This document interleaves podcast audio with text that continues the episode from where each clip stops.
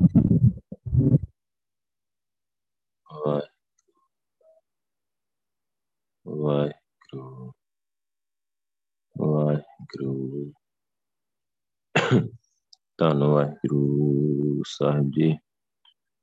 ਇੱਕ ਓੰਕਾਰ ਸਤਿਨਾਮ ਕਰਤਾ ਪੁਰਖ ਨਿਰਭਉ ਨਿਰਵੈਰ ਅਕਾਲ ਮੂਰਤ ਅਜੂਨੀ ਸੈਭੰ ਗੁਰ ਪ੍ਰਸਾਦ। ਗਿਆਨ ਧਿਆਨ ਕਿਛ ਕਰਮ ਨਾ ਜਾਣਾ, ਨਾਹਿਨ ਨਿਰਮਲ ਕਰਨੀ। ਸਾਧ ਸੰਗਤ ਕੈ ਅੰਚਲ ਲਾਵੋ, ਬਿਖਮ ਨਦੀ ਜਾਇ ਤਰਣੀ। ਹਮ ਅੰਧਲੇ ਗਿਆਨਹੀਨ ਅਗਿਆਨੀ, क्यों चाल है मार्ग पंथा। हम अंधले को गुर अंचल दीजै, जन नानक चलै मिलन था। सो कहो टल गुर सेवियै, अहनस सहज सुभाए। दर्शन परसै गुरु कै, जन्म मरण दुख जाए। ਧੰਨ ਵਾਹਿਗੁਰੂ ਸਾਹਿਬ ਜੀ। ਆਸਾ ਮਹਿਲਾ ਪੰਜਵਾਂ। ਆਪੇ ਪੇਡ ਬਿਸਥਾਰੀ ਸਾਖ, ਆਪਣੀ ਖੇਤੀ ਆਪੇ ਰਾਖ। ਜਤ ਕਤ ਪੇਖੂ ਏਕੈ ਉਹੀ, ਘਟ ਘਟ ਅੰਤਰ ਆਪੇ ਸੋਈ। ਜਤ ਕਤ ਪੇਖੂ ਏਕੈ ਉਹੀ, ਘਟ ਘਟ ਅੰਤਰ ਆਪੇ ਸੋਈ। ਰਹਾਉ ਆਪੇ ਸੂਰ ਕਿਰਨ ਵਿਸਥਾਰ, ਸੋਈ ਗੁਪਤ ਸੋਈ ਆਕਾਰ। ਸਰਗੁਣ ਨਿਰਗੁਣ ਥਾਪੈ ਨਾਉ, ਦੁਹ ਮਿਲੈ ਏਕੈ ਕੀਨੋ ਠਾਉ। ਕਹੁ ਨਾਨਕ ਗੁਰ ਭਰਮ ਭਉ ਖੋਇਆ, ਆਨੰਦ ਰੂਪ ਸਭ ਨੈਣ ਅਲੋਇਆ। ਕਹੁ ਨਾਨਕ ਗੁਰ ਪਰਮ ਭਉ ਖੋਇਆ, ਆਨੰਦ ਰੂਪ ਸਭ ਨੈਣ ਅਲੋਇਆ। ਵਾਹਿਗੁਰੂ ਜੀ ਕਾ ਖਾਲਸਾ, ਵਾਹਿਗੁਰੂ ਜੀ ਕੀ ਫਤਿਹ। ਚਬਰ ਛਤਰ ਤਖਤ ਦੇ ਮਾਲਕ, ਜੁਗੋ ਜੁਗ ਅਟਲ, ਹਲਤ ਪਲਤ ਦੇ ਸਵਾਰਨਹਾਰ, ਧੰਨ ਧੰਨ ਧੰਨ ਸਾਹਿਬ ਸ੍ਰੀ ਗੁਰੂ ਗ੍ਰੰਥ ਸਾਹਿਬ ਪਾਤਸ਼ਾਹ ਜੀ ਨੇ ਅਪਾਰ ਬਖਸ਼ਿਸ਼ ਕੀਤੀ ਆ। ਜੋ ਲੜੀਵਾਰ ਵਿਚਾਰ ਗੁਰੂ ਪਾਤਸ਼ਾਹ ਆਪਾਂ ਨੂੰ ਇਸ ਟਾਈਮ ਬਖਸ਼ ਰਿਹਾ। ਧੰਨ ਧੰਨ ਸਾਹਿਬ ਸ੍ਰੀ ਗੁਰੂ ਅਰਜਨ ਦੇਵ ਪਾਤਸ਼ਾਹ ਜੀ ਦੇ ਸ਼ਬਦ ਚੱਲ ਰਹੇ ਆ। ਆਸਾ ਰਾਗ ਆ। ਧੰਨ ਸ੍ਰੀ ਗੁਰੂ ਗ੍ਰੰਥ ਸਾਹਿਬ ਪਾਤਸ਼ਾਹ ਜੀ ਦੇ ਪਾਵਨ ਅੰਕ 387 ਤੇ ਇਹ ਜਿਹੜਾ ਅੱਜ ਦਾ ਸ਼ਬਦ ਆ, ਸੁਭਾਏਮਾਨ ਆ। ਗੁਰੂ ਪਾਤਸ਼ਾਹ ਸਾਨੂੰ ਸਿੱਖਿਆ ਦਿੰਦੇ ਆ ਰੋਜ਼ ਸਾਰਿਆਂ ਨੂੰ ਵਾਹਿਗੁਰੂ ਦੀ, ਤੇ ਵਾਹਿਗੁਰੂ ਦੇ ਬਾਰੇ ਬਹੁਤ ਡੀਪ 'ਚ ਬੜੀ ਡੂੰਘਾਈ ਦੇ ਨਾਲ ਸਾਨੂੰ ਸਮਝਾਉਂਦੇ ਆ। ਬੜਾ ਸਿੱਧਾ ਹੀ ਸਰਲ ਤਰੀਕਾ, ਜਿਹਨੂੰ ਆਪਾਂ ਕਿੰਨਾ ਸਿੱਧਾ ਆਮ ਭਾਸ਼ਾ ਵਿੱਚ ਸਮਝ ਆਉਣ ਵਾਲਾ ਤਰੀਕਾ, ਸਿੱਧੀਆਂ ਗੱਲਾਂ ਜਿਹਨੂੰ ਆਪਾਂ ਕਹਿੰਦੇ ਹਾਂ ਉਸ ਤਰੀਕੇ ਨਾਲ। ਪਰ ਹੈ ਵੀ ਸਿੱਧੀਆਂ ਰੱਬ ਦੀਆਂ ਗੱਲਾਂ, ਵਾਹਿਗੁਰੂ ਦੀਆਂ ਗੱਲਾਂ।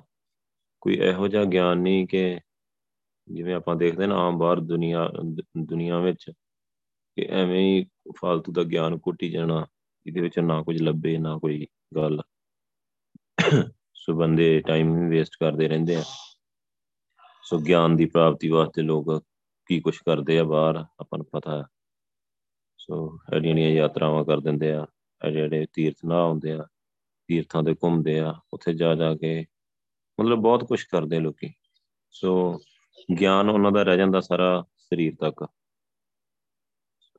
ਕੋਈ ਆਤਮਾ ਦਾ ਕੋਈ ਰੱਬ ਦਾ ਕੋਈ ਅੰਦਰੋਂ ਗਿਆਨ ਹੁੰਦਾ ਨਹੀਂ। ਦੂਸਰੇ ਪਾਸੇ ਉਨੇ ਹੀ ਸਰਲ ਉਨੇ ਸੌਖੇ ਤਰੀਕੇ ਨਾਲ ਗੁਰੂ ਪਾਤਸ਼ਾਹ ਘਰ ਬੈਠਿਆ ਬਿਠਾਇਆ ਦਾ ਸਿੱਧੀ ਵਾਹਿਗੁਰੂ ਦੀ ਗੱਲ ਦੱਸ ਰਿਹਾ। ਜੋ ਜਿਵੇਂ ਦਾ ਵਾਹਿਗੁਰੂ ਹੈ, ਜੋ ਵਾਹਿਗੁਰੂ ਦਾ ਸਰੂਪ ਹੈ, ਜਿਵੇਂ ਦਾ ਵਾਹਿਗੁਰੂ ਹੈ, ਸਿੱਧਾ ਸਿੱਧਾ ਸਾਨੂੰ ਸਾਡੇ ਸ਼ਬਦਾਂ ਵਿੱਚ, ਸਾਡੀ ਭਾਸ਼ਾ ਦੇ ਵਿੱਚ ਸਾਨੂੰ ਉਸ ਤਰੀਕੇ ਨਾਲ ਉਵੇਂ ਹੀ ਸਮਝਾਉਂਦੇ ਆ। ਸੋ ਇਹ ਗੁਰੂ ਸਾਹਿਬ ਦਾ ਬਹੁਤ ਸ਼ੁਕਰਾਨਾ ਆ। ਸੋ ਹੁਣ ਆਪਾਂ ਗੱਲ ਕਰੀਏ ਔਨਲਾਈਨ ਸੰਗਤ, ਜਿਵੇਂ ਚਲੋ ਗੁਰੂ ਪਾਤਸ਼ਾਹ ਨੇ ਆਪ ਹੀ ਕਿਰਪਾ ਕਰਕੇ ਜੋੜੀ ਆ। ਸੋ ਇਹ ਹੋਰ ਇੱਕ ਸੌਖਾ ਤਰੀਕਾ ਹੋ ਗਿਆ ਕਿ ਘਰੇ ਬੈਠਿਆ ਬਿਠਾਇਆ ਮੁਫਤ ਵਿੱਚ, ਇੱਦਾਂ ਕਹਿ ਲਓ ਕਿ ਸਾਨੂੰ ਵਾਹਿਗੁਰੂ ਰੱਬ ਆਪ ਹੀ ਆਪਣੀ ਗੱਲ ਸਮਝਾ ਰਿਹਾ ਹੈ ਗੁਰਸਿੱਖਾਂ ਦੇ ਥਰੂ। ਇਹ ਬੜਾ ਸ਼ੁਕਰਾਨਾ ਆ ਵਾਹਿਗੁਰੂ ਦਾ। ਬਸ ਜਿੰਨੀ ਉੱਚੀ ਗੁਰੂ ਸਾਹਿਬ ਦੀ ਸਿੱਖਿਆ ਆ, ਜਿੰਨੀ ਸਿੱਧੀ ਸਰਲ, ਜਿੰਨੀ ਉੱਚੀ ਗੁਰੂ ਸਾਹਿਬ ਦੀ ਸਿੱਖਿਆ ਆ, ਸਾਨੂੰ ਓਨੇ ਧਿਆਨ ਨਾਲ, ਓਨੇ ਅਵੇਅਰ ਹੋ ਕੇ, ਓਨੇ ਸੁਚੇਤ ਹੋ ਕੇ, ਓਨੇ ਪਿਆਰ ਦੇ ਨਾਲ, ਓਨੀ ਸ਼ਰਧਾ ਦੇ ਨਾਲ ਉਹ ਸਾਰੀ ਗੁਰੂ ਪਾਤਸ਼ਾਹ ਜੀ ਦੀ ਸਿੱਖਿਆ ਨੂੰ ਆਪਣੀ ਝੋਲੀ 'ਚ ਪਾਉਣਾ ਚਾਹੀਦਾ ਆ। ਤਾਂ ਬਹੁਤ ਬਖਸ਼ਿਸ਼ ਹੋ ਸਕਦੀ ਹੈ, ਬਹੁਤ ਜ਼ਿਆਦਾ ਹੋ ਵੀ ਰਹੀ ਆ। ਆਪਾਂ ਡਿਸਕਸ਼ਨ 'ਚ ਵੀ ਸੁਣਦੇ ਹਾਂ, ਵੈਸੇ ਵੀ ਫੋਨ ਕਾਲਸ ਜਾਂ ਮੈਸੇਜ ਸੰਗਤ ਦੇ ਜਿਹੜੇ ਆਉਂਦੇ ਆ, ਕਿੰਨੀ ਜ਼ਿਆਦਾ ਬਖਸ਼ਿਸ਼ ਹੋ ਰਹੀ ਆ ਸਾਰਿਆਂ 'ਤੇ। ਸੋ ਉਹਦਾ ਜਿਹੜਾ ਮੁੱਢ ਆ ਉਹ ਧੰਨ ਧੰਨ ਆਦਿ ਸ਼੍ਰੀ ਗੁਰੂ ਗ੍ਰੰਥ ਸਾਹਿਬ ਜੀ ਆ, ਜੋ ਸਾਨੂੰ ਕਿਰਪਾ ਕਰਕੇ ਆਪ ਹੀ ਵਿਚਾਰ ਬਖਸ਼ਦੇ ਆ ਸਾਰਿਆਂ ਨੂੰ, ਆਪ ਹੀ ਸੰਗਤੀ ਰੂਪ 'ਚ ਇਕੱਠਾ ਕਰਦੇ ਆ ਅਤੇ ਆਪ ਹੀ ਸਾਡੇ 'ਤੇ ਗਾਂਹ ਬਖਸ਼ਿਸ਼ਾਂ ਕਰਦੇ ਆ ਗੁਰੂ ਪਾਤਸ਼ਾਹ। ਅੱਜ ਦਾ ਸ਼ਬਦ ਜਿਹੜਾ ਹੈਗਾ ਪੰਜਵੇਂ ਪਾਤਸ਼ਾਹ ਜੀ ਦਾ, ਇਹਦੇ ਵਿੱਚ ਵੀ ਗੁਰੂ ਪਾਤਸ਼ਾਹ ਜੀ ਨੇ ਵਾਹਿਗੁਰੂ ਦੀ ਗੱਲ ਕੀਤੀ ਹੈ। ਜਤ ਕਤ ਦੇਖੂੰ ਇੱਕ ਹੈ ਉਹੀ। ਜਤ ਕਤ ਮਤਲਬ ਜਿੱਧਰ ਕਿੱਧਰ ਮੈਂ ਦੇਖਦਾ, ਜਿੱਥੇ ਕਿਤੇ ਮੈਂ ਦੇਖਦਾ ਹਾਂ, ਇੱਕ ਵਾਹਿਗੁਰੂ ਹੀ ਆ। ਗੁਰੂ ਸਾਹਿਬ ਕਹਿ ਰਹੇ ਮੈਂ ਜਿੱਥੇ ਕਿਤੇ ਦੇਖਦਾ ਇੱਕ ਵਾਹਿਗੁਰੂ ਹੀ ਆ। ਹੁਣ ਜਦੋਂ ਆਪਾਂ ਆਪਣੀ ਗੱਲ ਕਰੀਏ, ਅਸੀਂ ਜਿੱਥੇ ਜਿੱਥੇ ਦੇਖਦੇ ਹਾਂ ਸਾਨੂੰ ਤਾਂ ਵਾਹਿਗੁਰੂ ਨਹੀਂ ਦੇਖਦਾ। ਜਿੱਧਰ ਕਿੱਧਰ ਅਸੀਂ ਦੇਖਦੇ ਹਾਂ ਸਾਨੂੰ ਵਾਹਿਗੁਰੂ ਨਹੀਂ ਦਿਸਦਾ, ਸਾਨੂੰ ਤਾਂ ਹੋਰ ਸਭ ਚੀਜ਼ਾਂ ਦਿਸਦੀਆਂ, ਹੋਰ ਦੂਜਾ ਸਾਰਾ ਖਲਾਰਾ ਦਿਸਦਾ, ਮਾਇਆ ਦਾ ਖਲਾਰਾ ਕਹਿ ਲਓ। ਸੋ ਸਾਨੂੰ ਉਹ ਦਿਸਦਾ ਆ, ਸਾਨੂੰ ਵਾਹਿਗੁਰੂ ਨਹੀਂ ਦਿਸਦਾ।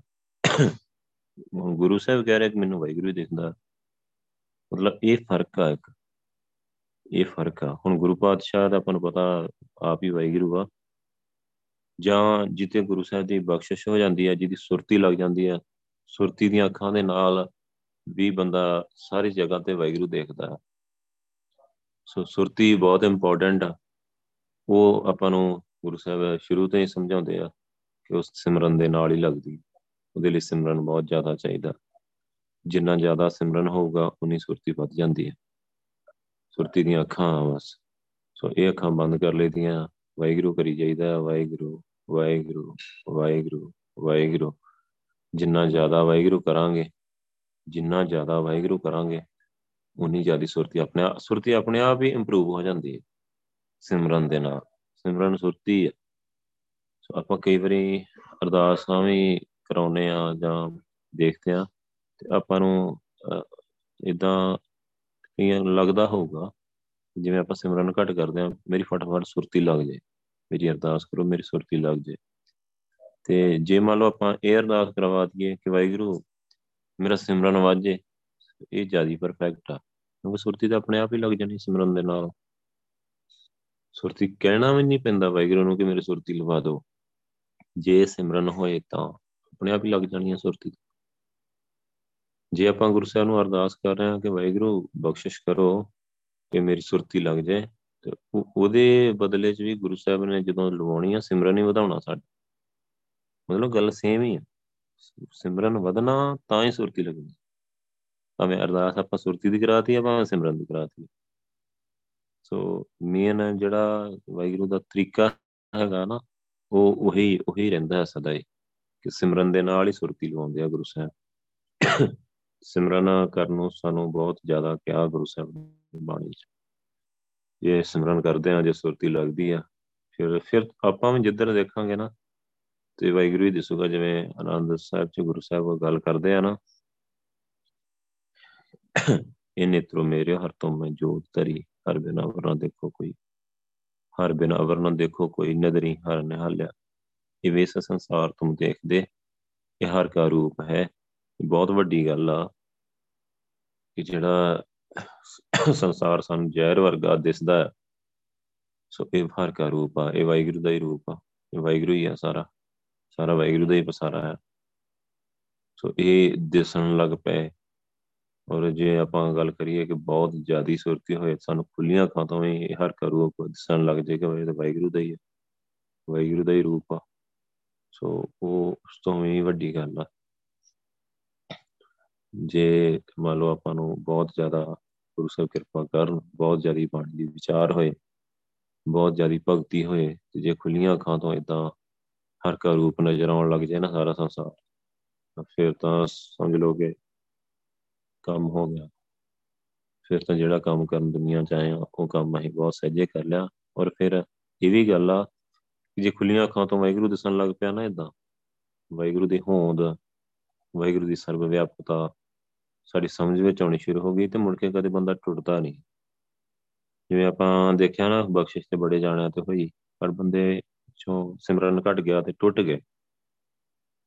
ਪਰ ਜੇ ਇੱਦਾਂ ਦੀ ਬਖਸ਼ਿਸ਼ ਹੋਏ ਬਹੁਤ ਜ਼ਿਆਦਾ ਬਾਣੀ ਦੀ ਵਿਚਾਰ ਆ ਬੰਦੇ ਦੇ, ਤੇ ਨਾਲ ਬਹੁਤ ਜ਼ਿਆਦਾ ਕਿਰਪਾ ਆ ਗੁਰੂ ਸਾਹਿਬ ਦੀ, ਬਹੁਤ ਜ਼ਿਆਦਾ ਬਖਸ਼ਿਸ਼ ਆ, ਤੇ ਉਹਨੂੰ ਬੰਦ ਅੱਖਾਂ ਤੋਂ ਵੀ ਸੁਰਤੀ ਲੱਗਦੀ ਆ ਜਦੋਂ ਲਾਉਂਦਾ। ਕਿਉਂਕਿ ਇਹ ਥੋੜਾ ਕਿ ਆਪਾਂ ਹੁਣ ਬੰਦ ਅੱਖਾਂ ਤੋਂ ਸੁਰਤੀ ਨਹੀਂ ਲਾਉਣੀ, ਸਾਨੂੰ ਹੁਕਮ ਹੀ ਬੰਦ ਅੱਖਾਂ ਬੰਦ ਕਰਕੇ ਸੁਰਤੀ ਲਾਉਣ ਦਾ ਗੁਰੂ ਸਾਹਿਬ ਜਿਹੜਾ ਤਰੀਕਾ ਹੈਗਾ।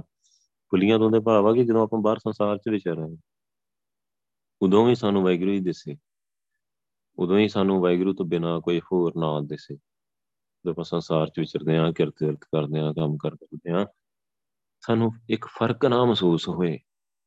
ਆਪਾਂ ਫਰਕ ਮਹਿਸੂਸ ਹੁੰਦਾ ਨਾ, ਸਾਨੂੰ ਕਿਸੇ ਜਗ੍ਹਾ 'ਤੇ ਜਾ ਕੇ ਕੁਛ ਵੀ ਦੇਖ ਕੇ ਸਾਨੂੰ ਫਰਕ ਨਾ ਮਹਿਸੂਸ ਹੋਏ, ਸਾਨੂੰ ਪਤਾ ਲੱਗੇ ਇਹ ਵੀ ਵਾਹਿਗੁਰੂ ਦਾ ਹੀ, ਵਾਹਿਗੁਰੂ ਹੀ ਆ ਅਤੇ ਵਾਹਿਗੁਰੂ ਦੀ ਖੇਡ ਦਾ ਹਿੱਸਾ ਹੀ ਆ ਸਾਰਾ, ਇਹ ਵੀ ਖੇਡ ਹੀ ਆ ਵਾਹਿਗੁਰੂ ਦੀ। ਸਾਨੂੰ ਇੱਦਾਂ ਜਿਹਨੂੰ ਆਪਾਂ ਕਹਿੰਦੇ ਹਾਂ ਬ੍ਰਹਮ ਗਿਆਨ, ਸੋ ਪਤਾ ਲੱਗੇ ਕਿ ਕਣ ਕਣ 'ਚ ਵਾਹਿਗੁਰੂ ਹੀ ਆ। ਖੁੱਲੀਆਂ ਹੋਣ, ਅੱਖਾਂ ਬੰਦ ਹੋਣ, ਉਹਨਾਂ ਨਾਲ ਵੀ ਕੋਈ ਫਰਕ ਨਾ ਪੈਂਦਾ ਹੋਏ, ਪਰ ਇੱਦਾਂ ਹੋਣਾ ਇੰਨਾ ਆਸਾਨ ਨਹੀਂ। ਬੰਦ ਅੱਖਾਂ ਤੋਂ ਚਲੋ ਸੁਰਤੀ ਲੱਗ ਜਾਂਦੀ ਆ, ਜੇ ਸੰਗਤ ਵਿੱਚ ਤੇ ਲੱਗ ਹੀ ਜਾਂਦੀ ਹੈ। ਸੰਗਤ 'ਚ ਤਾਂ ਬਹੁਤ ਸੌਖਾ ਕੰਮ ਆ ਸੁਰਤੀ ਲਾਉਣੀ। ਸੰਗਤ 'ਚ ਤੇ ਸੰਗਤ, ਸਾਧ ਸੰਗਤ ਸੱਚਖੰਡ ਹੈ, ਬਸ ਉਹ ਸੱਚਖੰਡ ਹੀ ਗੁਰੂ ਸਿੱਧਾ ਹੀ ਆ, ਉਹਦੇ ਵਿੱਚ ਜਦੋਂ ਗੁਰੂ ਸਾਹਿਬ ਬਿਠਾਉਂਦੇ ਆ ਤੇ ਸੁਰਤੀ ਲੱਗ ਹੀ ਜਾਂਦੀ ਹੈ। ਪਰ ਜਦੋਂ ਆਪਾਂ ਇਕੱਲੇ ਬੈਠਦੇ ਹਾਂ, ਤੇ ਜਾਂ ਆਪਾਂ ਗੱਲ ਕਰੀਏ ਕਿ ਆਪਾਂ ਇਕੱਲੇ ਬਾਹਰ ਦੁਨੀਆਂ 'ਚ ਵਿਚਰ ਰਹੇ ਹਾਂ, ਜਦੋਂ ਉਦੋਂ ਸੁਰਤੀ ਵੀ ਸਾਡੀ ਲੱਗੀ ਹੋਈ ਤੇ ਸਾਨੂੰ ਵਾਹਿਗੁਰੂ ਦਿਸਿਆ ਸਾਰਿਆਂ 'ਚ, ਤਾਂ ਉਹ ਸਮਝ ਲਓ ਕਿ ਫਿਰ ਆਪਾਂ ਨੂੰ ਆਪਣੀ ਮੰਜ਼ਿਲ ਦੀ ਜਿਹੜੀ ਪ੍ਰਾਪਤੀ ਆ ਹੋ ਗਈ। ਫਿਰ ਸਾਰਾ ਕੰਮ ਸਹੀ ਤਰ੍ਹਾਂ ਪੂਰੀ ਤਰ੍ਹਾਂ ਆਪਾਂ ਕੰਪਲੀਟ ਕੀਤਾ ਆ। ਉਹਦੇ ਲਈ ਬਹੁਤ ਜ਼ਿਆਦਾ ਬਾਣੀ ਦੀ ਵਿਚਾਰ ਚਾਹੀਦੀ ਆ, ਅਤੇ ਬਹੁਤ ਜ਼ਿਆਦਾ ਸਿਮਰਨ ਚਾਹੀਦਾ, ਬਹੁਤ ਸੰਗਤ ਚਾਹੀਦੀ ਆ, ਬਹੁਤ ਸੰਗਤ ਦੀ ਚਰਨ ਧੂੜ ਚਾਹੀਦੀ ਆ, ਤਾਂ ਕਰਕੇ ਇਹ ਕੰਮ ਹੋ ਸਕਦਾ ਹੈ। ਹੋ ਸਕਦਾ ਹੈ, ਇੰਪੋਸੀਬਲ ਨਹੀਂ ਹੈਗਾ, ਪੋਸੀਬਲ ਆ। ਪਰ ਸਮਝ ਲਓ ਕਿ ਜੀਵਨ ਇਸੇ ਚੀਜ਼ ਨੂੰ ਹੀ ਸਮਰਪਿਤ ਹੋਏ, ਸੇਵਾ ਨੂੰ, ਭਗਤੀ ਨੂੰ, ਆਪਣਾ ਜੀਵਨ ਤਨ ਮਨ ਧਨ ਸਭ ਸੌਂਪ ਗੁਰ ਕੋ ਹੁਕਮ ਮੰਨੀਏ ਪਾਈਏ। ਬਸ ਤਨ ਮਨ ਧਨ ਸਭ ਕੁਛ ਸੌਂਪਿਆ ਹੋਇਆ ਗੁਰੂ ਸਾਹਿਬ ਨੂੰ, ਗੁਰੂ ਸਾਹਿਬ ਜੀ ਤੁਹਾਡਾ ਹੀ ਹੈ ਸਾਰਾ ਕੁਛ, ਤੇ ਉਸੇ ਸਮਰਪਣ ਭਾਵਨਾ ਦੇ ਨਾਲ ਬੰਦਾ ਚੱਲਦਾ ਹੋਏ ਆਪਣੇ ਜੀਵਨ ਦੇ ਵਿੱਚ, ਤੇ ਫਿਰ ਐਸੀ ਬਖਸ਼ਿਸ਼ ਹੋ ਜਾਂਦੀ ਹੈ ਗੁਰੂ ਸਾਹਿਬ ਦੀ ਕਿ ਫਿਰ ਖੁੱਲ੍ਹੀਆਂ ਹੋਣ ਅੱਖਾਂ, ਭਾਵੇਂ ਬੰਦ ਹੋਣ, ਭਾਵੇਂ ਕੁਛ ਹੋਏ, ਫਿਰ ਕੋਈ ਫਰਕ ਨਹੀਂ ਪੈਂਦਾ। ਫਿਰ ਸਾਰਾ ਕੁਛ ਆਪਣੇ ਆਪ ਹੀ ਚੱਲਦਾ ਜਾਂਦਾ। ਆਪੇ ਪੇਡ ਬਿਸਥਾਰੀ ਸਾਖ, ਜਦ ਕਤ ਵੇਖੂੰ ਇੱਕ ਹੈ ਉਹੀ।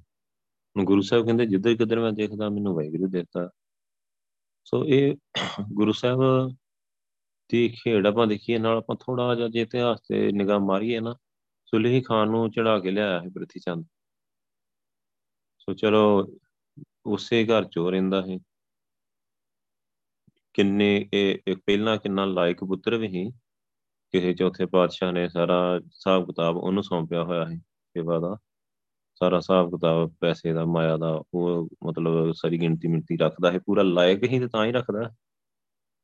ਮੰਨ ਲਓ ਘਰ 'ਚ ਕੋਈ ਆਪਣਾ ਹੀ ਬੱਚਾ ਕਿ ਜੇ ਆਪਾਂ ਨੂੰ ਸਾਰੀ ਜ਼ਿੰਮੇਵਾਰੀ ਦੇ ਦਿੰਦੇ ਹਾਂ ਪੈਸੇ ਦੀ, ਤਾਂ ਆਪਾਂ ਕਿਉਂ ਦਿੰਦੇ ਹਾਂ ਕਿ ਜੋ ਸੰਭਾਲ ਸਕਦਾ ਪੈਸੇ ਦੀ ਜ਼ਿੰਮੇਵਾਰੀ, ਆਪਾਂ ਤਾਂ ਹੀ ਦਿੰਦੇ ਹਾਂ ਕਿ ਦੁਨਿਆਵੀ ਹਿਸਾਬ ਕਿਤਾਬ 'ਚ ਪੂਰਾ ਪਰਫੈਕਟ ਹੋਏ, ਬਹੁਤ ਸਿਆਣਾ ਹੋਏ, ਤਾਂ ਹੀ ਦਿੰਦੇ ਹਾਂ। ਅਤੇ ਗੁਰੂ ਸਾਹਿਬ ਨੂੰ ਦੇਖ ਲਓ, ਪਹਿਲਾਂ ਲਾਇਕ ਵੀ ਸੀ, ਤਾਂ ਹੀ ਜ਼ਿੰਮੇਵਾਰੀ ਗੁਰੂ ਸਾਹਿਬ ਨੇ ਦਿੱਤੀ ਉਹਨੂੰ, ਅਤੇ ਪਰ ਬਾਅਦ ਵਿੱਚ ਕੀ ਹੋਇਆ।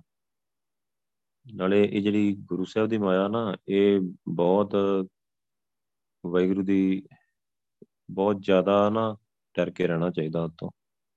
ਇਹ ਗੱਲ ਉਦੋਂ ਵੀ ਹੋਈ ਜਦੋਂ ਨਰੈਣੂ ਮਹੰਤ ਨੇ ਸਾਕਾ ਕਰਾ ਤਾ ਨਾ, ਤੇ ਸਾਕੇ ਕਰਾਉਣ ਤੋਂ ਬਾਅਦ ਉਹ ਇੱਕ ਵਾਰੀ ਸਿੰਘਾਂ ਨੂੰ ਮਿਲਣਾ, ਜਦੋਂ ਮੈਂ ਇਤਿਹਾਸ 'ਚ ਪੜ੍ਹਿਆ ਕਿ ਸੁਣਿਆ ਕਿਤੋਂ, ਤੇ ਆ ਕੇ ਉਹਨੇ ਇੱਕ ਗੱਲ ਕਹੀ ਸੀ, ਕਹਿੰਦਾ ਸੀ ਕਿ ਸਿੰਘਾਂ ਨੂੰ, ਕਹਿੰਦਾ ਕਿ ਸਿੰਘੋ ਤੁਸੀਂ ਇੰਨੀਆਂ ਸ਼ਹੀਦੀਆਂ ਹੋ ਗਈਆਂ, ਇੰਨਾ ਕੁਛ ਹੋ ਗਿਆ, ਭਾਵੇਂ ਮੇਰੇ ਗੁਨਾਹ ਉਹ ਜਿਹੜੇ ਆ ਬਖਸ਼ਣ ਵਾਲੇ ਨਹੀਂ ਹੈਗੇ, ਪਰ ਮੈਂ ਤੁਹਾਨੂੰ ਇੱਕ ਗੱਲ ਦੱਸਣੀ ਚਾਹੁੰਦਾ ਕਿ ਜਦੋਂ ਮੈਂ ਫਸਟ ਟਾਈਮ ਆਇਆ ਹਾਂ ਸੇਵਾ ਦੇ ਵਿੱਚ ਤੇ ਮੇਰੇ ਕੋਲੋਂ ਮਤਲਬ ਕਹਿੰਦਾ ਮੈਂ ਚੰਗੀ ਭਾਵਨਾ ਨਾਲ ਆਇਆ, ਮੈਂ ਗੁਰਦੁਆਰੇ ਸਾਹਿਬ ਸੇਵਾ ਸੰਭਾਲ ਕਰੂੰਗਾ, ਪਰ ਕਹਿੰਦੇ ਗੁਰੂ ਸਾਹਿਬ ਦੀ ਮਾਇਆ ਖਾ ਖਾ ਕੇ ਤੇ ਮੇਰਾ ਸਾਰਾ ਜਿਹੜਾ ਨਾ ਉਹ ਸਿਸਟਮ ਹੋ ਗਿਆ।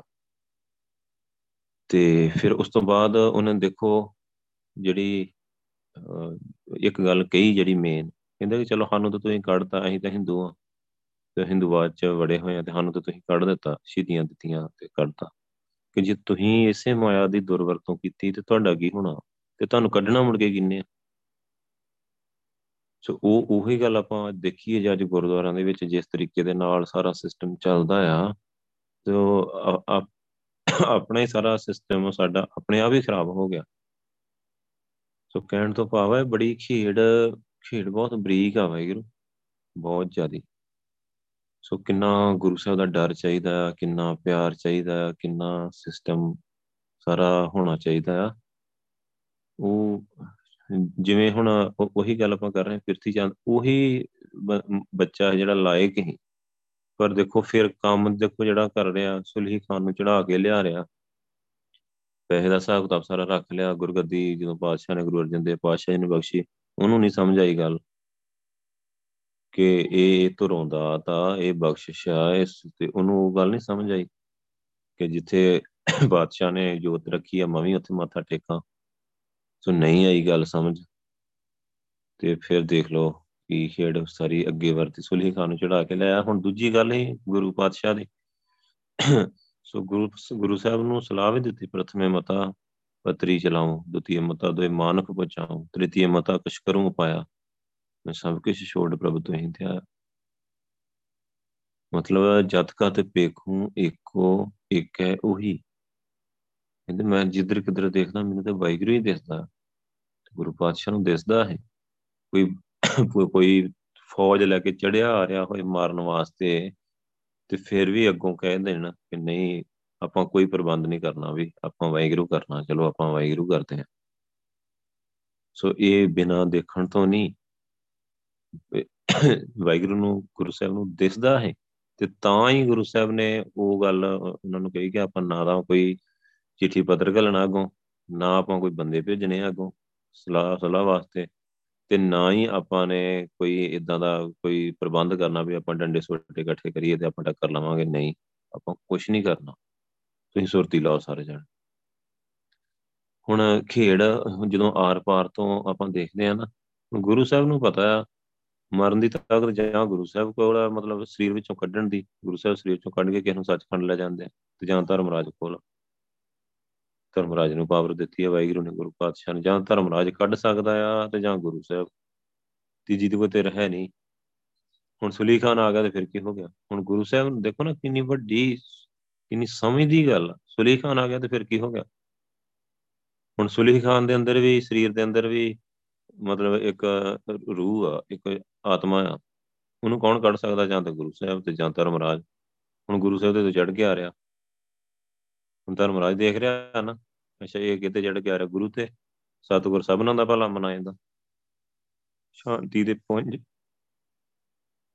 ਸਾਰੇ ਸੰਸਾਰ ਦਾ ਤਾਪ ਗੁਰੂ ਪਾਤਸ਼ਾਹ ਨੇ ਆਪਣੇ ਸਿਰ ਤੇ ਝੱਲਿਆ, ਸਾਰੇ ਸੰਸਾਰ ਦਾ। ਆਪਾਂ ਨੂੰ ਲੱਗਦੀ ਹੈ ਉਹਦੇ ਤੱਤੀ ਤਵੀ ਹੀ, ਜਾਂ ਉਹਦਾ ਗਰਮ ਰੇਤ ਹੀ, ਪਰ ਨਹੀਂ, ਪੂਰਾ ਸੰਸਾਰ ਦਾ ਤਾਪ ਹੀ। ਪਾਤਸ਼ਾਹ ਆਪਣੇ ਪਿੰਡੇ ਤੇ ਚੱਲ ਗਏ, ਤੇ ਪਰ ਉਹ ਦੇਖ ਰਿਹਾ ਹੈ, ਧਰਮਰਾਜ ਵੀ ਦੇਖ ਰਿਹਾ ਕਿ ਸਤਿਗੁਰ ਸਭਨਾਂ ਦਾ ਭਲਾ ਮਨਾਏ ਦਾ। ਸੋ ਆ ਇੱਕ ਬਣਾਇਆ ਹੋਇਆ ਵਾਹਿਗੁਰੂ ਦਾ ਹੀ ਬਣਾਇਆ ਹੋਇਆ ਜੀਵ। ਸੋ ਇਹ ਫੌਜ ਲੈ ਕੇ 1000-2000 ਸਿਪਾਹੀ ਲੈ ਕੇ ਇਹ ਕੀ ਕਰਨ ਜਾ ਰਿਹਾ, ਉਹ ਦੇਖ ਰਿਹਾ ਹੈ ਨਾ। ਪਰ ਉਸ ਤੋਂ ਬਾਅਦ ਹੋਇਆ ਕੀ, ਤੁਸੀਂ ਦੇਖੋ ਸੁਲਹੀ ਤੇ ਨਾਰਾਇਣ ਰਾਖ, ਸੁਲਹੀ ਤੇ ਕਿੰਨੇ ਰੱਖਿਆ ਵਾਹਿਗੁਰੂ ਨੇ, ਸੁਲਹੀ ਕਾ ਹਾਥ ਕਹੀਂ ਨਾ ਪਹੁੰਚਿਆ, ਸੁਲਹੀ ਹੋਏ ਮੁਆ ਨਪਾਕ, ਮਰ ਗਿਆ ਨਪਾਕ ਹੋ ਕੇ। ਕਿਉਂਕਿ ਆਪਾਂ ਨੂੰ ਪਤਾ ਕਿ ਮੁਸਲਮਾਨ ਇਸਲਾਮ ਦੇ ਵਿੱਚ ਜੇ ਕੋਈ ਬੰਦਾ ਸੜ ਕੇ ਮਰੇ ਤੇ ਉਹਨੂੰ ਬੜਾ ਨਪਾਕ ਸਮਝਦੇ ਆ, ਕਿ ਬਹੁਤ ਬੁਰੀ ਮੌਤ ਤੇ ਮਰਿਆ, ਬਹੁਤ ਜ਼ਿਆਦਾ ਬੁਰੀ ਮੌਤ ਤੇ ਮਰਿਆ, ਕਿ ਉਹਦੀ ਹੁਣ ਕਦੇ ਮੁਕਤੀ ਵੀ ਨਹੀਂ ਹੋਊਗੀ, ਇਸ ਤਰੀਕੇ ਦਾ ਮਰਿਆ ਉਹ। ਸੋ ਕਿਵੇਂ ਉਹਦਾ ਘੋੜਾ ਭੱਜਿਆ ਉਹਨੂੰ ਨਹੀਂ ਪਤਾ ਲੱਗਾ, ਕਿਵੇਂ ਭੱਠੇ 'ਚ ਜਾ ਕੇ ਡਿੱਗਿਆ ਉਹਨੂੰ ਨਹੀਂ ਪਤਾ ਲੱਗਾ, ਕਿਵੇਂ ਸਵਾਹ ਹੋ ਕੇ ਉੱਥੇ ਖਤਮ ਹੋ ਗਿਆ, ਕਿਵੇਂ ਉਹਦੀ ਫੌਜ ਡਰ ਕੇ ਭੱਜ ਗਈ ਸਾਰੀ, ਦੇਖੋ ਸੁਲੇਹ ਖਾਨ ਦਾ ਘੋੜਾ ਬੇਕਾਬੂ ਹੋ ਕੇ ਭੱਠੇ 'ਚ ਡਿੱਗਾ ਤੇ ਫੌਜ ਉਹਦੀ ਡਰ ਕੇ ਭੱਜ ਗਈ। ਇੰਨਾ ਜ਼ਿਆਦਾ ਉਹਨਾਂ ਦੇ ਅੰਦਰ ਡਰ ਪਿਆ, ਕਿਉਂਕਿ ਅੰਦਰੋਂ ਉਹਨਾਂ ਦੇ ਅੰਦਰ ਜੋ ਡਰ ਪਿਆ ਨਾ ਕਿ ਇੱਕ ਹਿੰਦੂ ਪੀਰ ਤੇ ਹਮਲਾ ਕਰਨ ਜਾ ਰਿਹਾ ਔਰ ਉਹਦੀ ਕਰਾਮਾਤ ਨੇ ਇਹਨੂੰ ਮਾਰਤਾ। ਹੁਣ ਗੁਰੂ ਸਾਹਿਬ ਨੇ ਕੋਈ ਕਰਾਮਾਤ ਨਹੀਂ ਦਿਖਾਈ। ਗੁਰੂ ਸਾਹਿਬ ਤਾਂ ਕਹਿੰਦੇ ਕਿ ਮੈਨੂੰ ਤੇ ਵਾਹਿਗੁਰੂ ਦਿਸ ਰਿਹਾ ਸਾਰਿਆਂ ਦੇ ਵਿੱਚ। ਸੋ ਵਾਹਿਗੁਰੂ ਹੀ ਸਭ ਕੁਛ ਕਰਨ ਕਰਾਵਣਾ, ਵਾਹਿਗੁਰੂ ਜੋ ਕਰੂਗਾ ਠੀਕ ਆ, ਤੁਸੀਂ ਚੁੱਪ ਕਰਕੇ ਸਿਮਰਨ ਕਰੋ। ਹੁਕਮਾਂ ਸਿਮਰਨ ਕਰਨ ਦਾ ਸਾਰੇ ਸਿਮਰਨ ਤੇ ਲੱਗੇ ਰਹੇ, ਆਰਾਮ ਨਾਲ ਬੈਠ ਗਏ ਜਦੋਂ ਗੁਰੂ ਸਾਹਿਬ, ਕਿਉਂਕਿ ਹੁਕਮ ਮੰਨਣਾ ਪੈਂਦਾ ਹੈ ਸਾਰਿਆਂ ਨੂੰ। ਔਰ ਸਾਰੇ ਗੁਰਸਿੱਖ, ਬਾਬਾ ਬੁੱਢਾ ਜੀ ਹੋਰ ਸਾਰੇ ਗੁਰਸਿੱਖ ਹੀ ਨਾਲ, ਕੋਈ ਏਦਾਂ ਦਾ ਹੈ ਨਹੀਂ ਕਿ ਹੁਕਮ ਨਾ ਮੰਨੇ। ਹੁਕਮ ਮੰਨਣ ਵਾਲੇ ਓਬੀਡੀਐਂਟ ਹੀ ਸਾਰੇ, ਆਗਿਆਕਾਰੀ ਹੀ ਗੁਰੂ ਪਾਤਸ਼ਾਹ ਦੇ। ਚੁੱਪ ਕਰਕੇ ਸਿਮਰਨ ਤੇ ਬੈਠੇ ਔਰ ਜੋ ਭਾਣਾ ਵਰਤਿਆ ਉਹ ਇਤਿਹਾਸ ਆ, ਉਹ ਸਾਡੇ ਸਾਰਿਆਂ ਦੇ ਸਾਹਮਣੇ ਆ।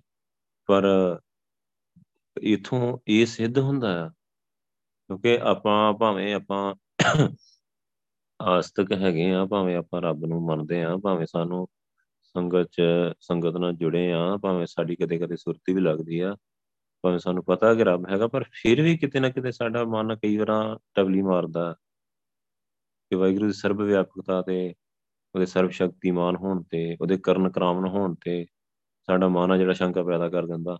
ਪਰ ਜਿਸ ਤਰੀਕੇ ਦੇ ਨਾਲ ਗੁਰੂ ਸਾਹਿਬ ਨੇ ਉਹ ਸਾਰਾ ਭਾਣਾ ਵਰਤਿਆ ਤੇ ਗੁਰੂ ਸਾਹਿਬ ਜਿਸ ਤਰੀਕੇ ਦੇ ਨਾਲ ਰਹੇ, ਜਿਸ ਤਰੀਕੇ ਨਾਲ ਰਹਿਣਾ ਸਿਖਾਇਆ, ਉੱਥੇ ਹਜ਼ਾਰਾਂ ਸੰਗਤ ਨੂੰ ਕਿਵੇਂ ਰਹਿਣਾ ਸਿਖਾਇਆ ਗੁਰੂ ਸਾਹਿਬ ਨੇ ਵਾਹਿਗੁਰੂ ਦੀ ਰਜ਼ਾ ਦੇ ਵਿੱਚ। ਤੁਸੀਂ ਵਾਹਿਗੁਰੂ ਦਾ ਤਾਂ ਇੰਤਜ਼ਾਰ ਕਰੋ। ਤੁਹਾਨੂੰ ਡੰਡਿਆਂ 'ਤੇ ਜ਼ਿਆਦਾ ਭਰੋਸਾ ਆ? ਤੁਹਾਨੂੰ ਬੰਦਿਆਂ 'ਤੇ ਜ਼ਿਆਦਾ ਭਰੋਸਾ ਆ? ਨਹੀਂ, ਗੁਰੂ ਸਾਹਿਬ ਕਹਿੰਦੇ ਵਾਹਿਗੁਰੂ 'ਤੇ ਕਰਨਾ, ਵਾਹਿਗੁਰੂ 'ਤੇ ਭਰੋਸਾ ਰੱਖੋ। ਔਰ ਦੇਖੋ ਕੀ ਭਾਣਾ ਵਰਤਿਆ। ਫਿਰ ਦੂਸਰੀ ਵਾਰ ਜਦੋਂ ਸ਼ਹੀਦੀ ਹੁੰਦੀ ਆ, ਉਦੋਂ ਇਹ ਵੀ ਦਿਖਾਇਆ ਕਿ ਜੇ ਮੰਨ ਲਓ ਵਾਹਿਗੁਰੂ ਦਾ ਭਾਣਾ ਆ ਕਿ ਤੁਹਾਡੀ ਸ਼ਹੀਦੀ ਹੋਣੀ ਆ, ਤੇ ਤਾਂ ਵੀ ਨਹੀਂ ਘਬਰਾਉਣਾ, ਤਾਂ ਵੀ ਨਹੀਂ ਕੁਛ ਆਪਣਾ ਰੂਟ ਨਹੀਂ ਬਦਲਣਾ, ਤਾਂ ਵੀ ਉਸੇ ਤਰੀਕੇ ਦੇ ਨਾਲ ਹੀ ਚੱਲਣਾ। ਉਹੀ ਗੁਰੂ ਸਾਹਿਬ ਦੇ ਭਾਣੇ 'ਚ ਹੀ ਗਏ ਗੁਰੂ ਸਾਹਿਬ। ਸੋ ਸ਼ਹੀਦੀ ਹੋਈ ਆ, ਨਾਲ ਇੱਕ ਦੋ ਸਿੱਖ ਪਹਿਲਾਂ ਇੱਥੋਂ ਗਏ ਆ, ਉਹ ਫਿਰ ਵਾਪਸ ਭੇਜ ਦਿੱਤੇ, ਉੱਥੋਂ ਵਾਪਸ ਭੇਜ ਦਿੱਤੇ ਗਏ। ਗੁਰੂ ਸਾਹਿਬ ਦੀ ਸ਼ਹੀਦੀ ਹੋਈ ਆ ਔਰ ਕਿੰਨੀ ਰਜ਼ਾ 'ਚ ਰਹੇ ਵਾਹਿਗੁਰੂ। ਜੋ ਗੁਰੂ ਸਾਹਿਬ ਕਹਿ ਰਹੇ ਤੇਰਾ ਕੀਆ ਮੀਠਾ ਲਾਗੇ, ਸੋ ਉਹ ਕਿਆ ਨਹੀਂ, ਮਤਲਬ ਸਾਨੂੰ ਦੱਸਿਆ। ਆਪ ਤੇ ਵਾਹਿਗੁਰੂ ਹੀ ਆਪਣਾ ਹੀ ਤੇ ਕੀਆ ਹੈ ਉਹਦਾ, ਆਪ ਹੀ ਤੇ ਉਹਨੂੰ ਮਿੱਠਾ ਲੱਗ ਰਿਹਾ, ਪਰ ਸਾਨੂੰ ਦੱਸਿਆ ਕਿ ਕਿੱਦਾਂ ਮਿੱਠਾ ਕਰਕੇ ਮੰਨਣਾ ਆ ਭਾਣਾ। ਕਿਉਂਕਿ ਸੰਸਾਰ ਆ ਨਾ, ਸਰੀਰ 'ਚ ਭੇਜਿਆ ਆ। ਸੋ ਜੇ ਜਿੰਨੀ ਦੇਰ ਜੀਉਣਾ ਆ, ਜਿੰਨੀ ਦੇਰ ਜੀਂਦਾ ਆ ਸਰੀਰ, ਜਿੰਨੀ ਦੇਰ ਚੱਲਦਾ ਆ ਵਾਹਿਗੁਰੂ ਦਾ ਹੁਕਮ ਆ, ਭਾਣਾ ਆ, ਰਜ਼ਾ 'ਚ ਆ, ਤੇ ਉਨੀ ਦੇਰ ਵੀ ਜੁੜੇ ਰਹਿਣਾ। ਜੇ ਇਹ ਕਿਤੇ ਗੱਲ ਇੱਦਾਂ ਦੀ ਆ ਬਣਦੀ ਆ ਕਿ ਸਰੀਰ ਟੁੱਟਣ ਦੀ ਗੱਲ ਆ, ਫਿਰ ਕੀ, ਸਰੀਰ ਤੇ ਟੁੱਟਣਾ ਹੀ ਆ। ਕਹਿੰਦੇ ਜਿਹੜੀ ਚੀਜ਼ ਟੁੱਟਣੀ ਆ ਨਿਸ਼ਚਿਤ ਹੀ ਆ। ਸੋ ਫਿਰ ਉਹ ਸਾਹ ਲਿਖੇ ਹੋਏ ਆ, ਸਮਾਂ ਲਿਖਿਆ ਹੋਇਆ ਆ, ਤੇ ਵਾਹਿਗੁਰੂ ਤੋਂ ਮੁਨਕਰ ਨਹੀਂ ਹੋਣਾ। ਬਸ ਇਹ ਗੱਲ ਸਾਨੂੰ ਸਮਝਾਈ। ਜਦ ਕਤ ਵੇਖੂ ਇੱਕ, ਜਿੱਧਰ ਕਿੱਧਰ ਦੇਖਦਾ ਮੈਂ ਵਾਹਿਗੁਰੂ ਦੇਖਦਾ। ਵਾਹਿਗੁਰੂ ਹੈ ਹੀ ਵਾਹਿਗੁਰੂ, ਰੱਬ ਆ। ਸਰੀਰ ਤਾਂ ਏਦਾਂ ਕਹਿ ਲਓ ਕਿ ਜਿਵੇਂ ਇੱਕ ਬੁੱਤ ਆ ਪਾਣੀ ਦੇ ਥਾਪੇ ਹੋਏ, ਤੇ ਅੰਦਰ ਅੰਦਰ ਵਾਹਿਗੁਰੂ ਦੀ ਜੋਤ ਆ ਸਾਰਿਆਂ ਦੇ ਪਾਸ। ਇਹ ਬਹੁਤ ਵੱਡੀ ਗੱਲ ਆ ਜੋ ਗੁਰੂ ਪਾਤਸ਼ਾਹ ਸਾਨੂੰ ਲਗਾਤਾਰ ਸਮਝਾਉਂਦੇ ਆ। ਤੇ ਜੇ ਅਸੀਂ ਸਹੀ ਤਰ੍ਹਾਂ ਵਾਹਿਗੁਰੂ ਦੇ ਅਸੂਲਾਂ ਨਾਲ ਜੁੜੇ ਹਾਂ, ਕੋਈ ਪ੍ਰਯਤ ਨਹੀਂ ਕਰਦੇ, ਆਪਾਂ ਸਿਮਰਨ ਕਰਦੇ ਹਾਂ, ਸੁਰਤੀ ਲਾਉਂਦੇ ਹਾਂ, ਬਾਣੀ ਦੇ ਅਨੁਸਾਰ ਚੱਲਦੇ ਹਾਂ, ਤੇ ਉਹ ਚੀਜ਼ ਬਹੁਤ ਜ਼ਿਆਦਾ ਦਿਸਦੀ ਆ ਸਾਨੂੰ। ਫਿਰ ਸਾਨੂੰ ਵੀ ਵਾਹਿਗੁਰੂ ਦੇਖਦਾ। ਜਿੱਧਰ ਕਿੱਧਰ ਦੇਖਾਂਗੇ ਵਾਹਿਗੁਰੂ ਦਿਸੂਗਾ। ਆਪਣੇ ਸਰੀਰ ਦੇ ਅੰਦਰ ਦੇਖਾਂਗੇ ਅੱਖਾਂ ਬੰਦ ਕਰਕੇ ਤਾਂ ਵਾਹਿਗੁਰੂ ਦਿਸੂਗਾ, ਬਾਹਰ ਦੇਖਾਂਗੇ ਤਾਂ ਵਾਹਿਗੁਰੂ ਦਿਸੂਗਾ। ਕੋਈ ਫਰਕ ਨਹੀਂ, ਅੰਦਰ ਤੇ ਬਾਹਰ ਦੇ ਵਿੱਚ ਕੋਈ ਫਰਕ ਨਹੀਂ ਨਜ਼ਰ ਆਊਗਾ ਜੇ ਆਪਾਂ ਵਾਹਿਗੁਰੂ ਦੀ ਬਖਸ਼ਿਸ਼ ਲੈਂਦੇ ਹਾਂ। ਘੱਟ ਘੱਟ ਅੰਤਰ ਆਪੇ ਸੋਈ, ਘੱਟ ਘੱਟ ਅੰਤਰ ਸਾਰੇ ਸਰੀਰਾਂ ਦੇ ਅੰਦਰ ਕੌਣ ਆ? ਵਾਹਿਗੁਰੂ ਹੀ ਆ। ਵਾਹਿਗੁਰੂ ਹੀ ਸਰਬ ਵਿਆਪਕ ਹੋ ਕੇ ਵਿਚਰ ਰਿਹਾ। ਵਾਹਿਗੁਰੂ ਤੋਂ ਬਿਨਾਂ ਹੋਰ ਤੇ ਨਹੀਂ ਕੋਈ ਹੈਗਾ। ਸਾਰੇ ਸਰੀਰਾਂ 'ਚ ਘੱਟ ਘੱਟ ਮੈਂ ਹਰ ਜੂ ਵਸੈ, ਸੰਤਨ ਕਹਿਓ ਪੁਕਾਰ। ਸਾਰੇ ਸਰੀਰਾਂ 'ਚ ਵਾਹਿਗੁਰੂ ਵਸ ਰਿਹਾ ਆ। ਇਹ ਗੱਲ ਪੁਕਾਰ ਕੇ ਸੰਤ ਜਾਨਕ ਕਹਿੰਦੇ ਆ, ਗੁਰੂ ਸਾਹਿਬ ਵੀ ਸਾਨੂੰ ਕਹਿੰਦੇ ਆ, ਸਾਰੇ ਸਰੀਰਾਂ 'ਚ ਵਾਹਿਗੁਰੂ। ਇਹ ਨਹੀਂ ਕਿ ਸਾਡੇ ਸਰੀਰ 'ਚ ਹੀ ਵਾਹਿਗੁਰੂ, ਸਾਰੇ ਸਰੀਰਾਂ 'ਚ ਵਾਹਿਗੁਰੂ। ਫਿਰ ਕਰਨ ਕਰਾਵਣਾ ਵਾਹਿਗੁਰੂ ਜੋ ਕਰ ਰਿਹਾ, ਜੋ ਕਰਵਾ ਰਿਹਾ ਸਾਰਿਆਂ ਕੋਲ।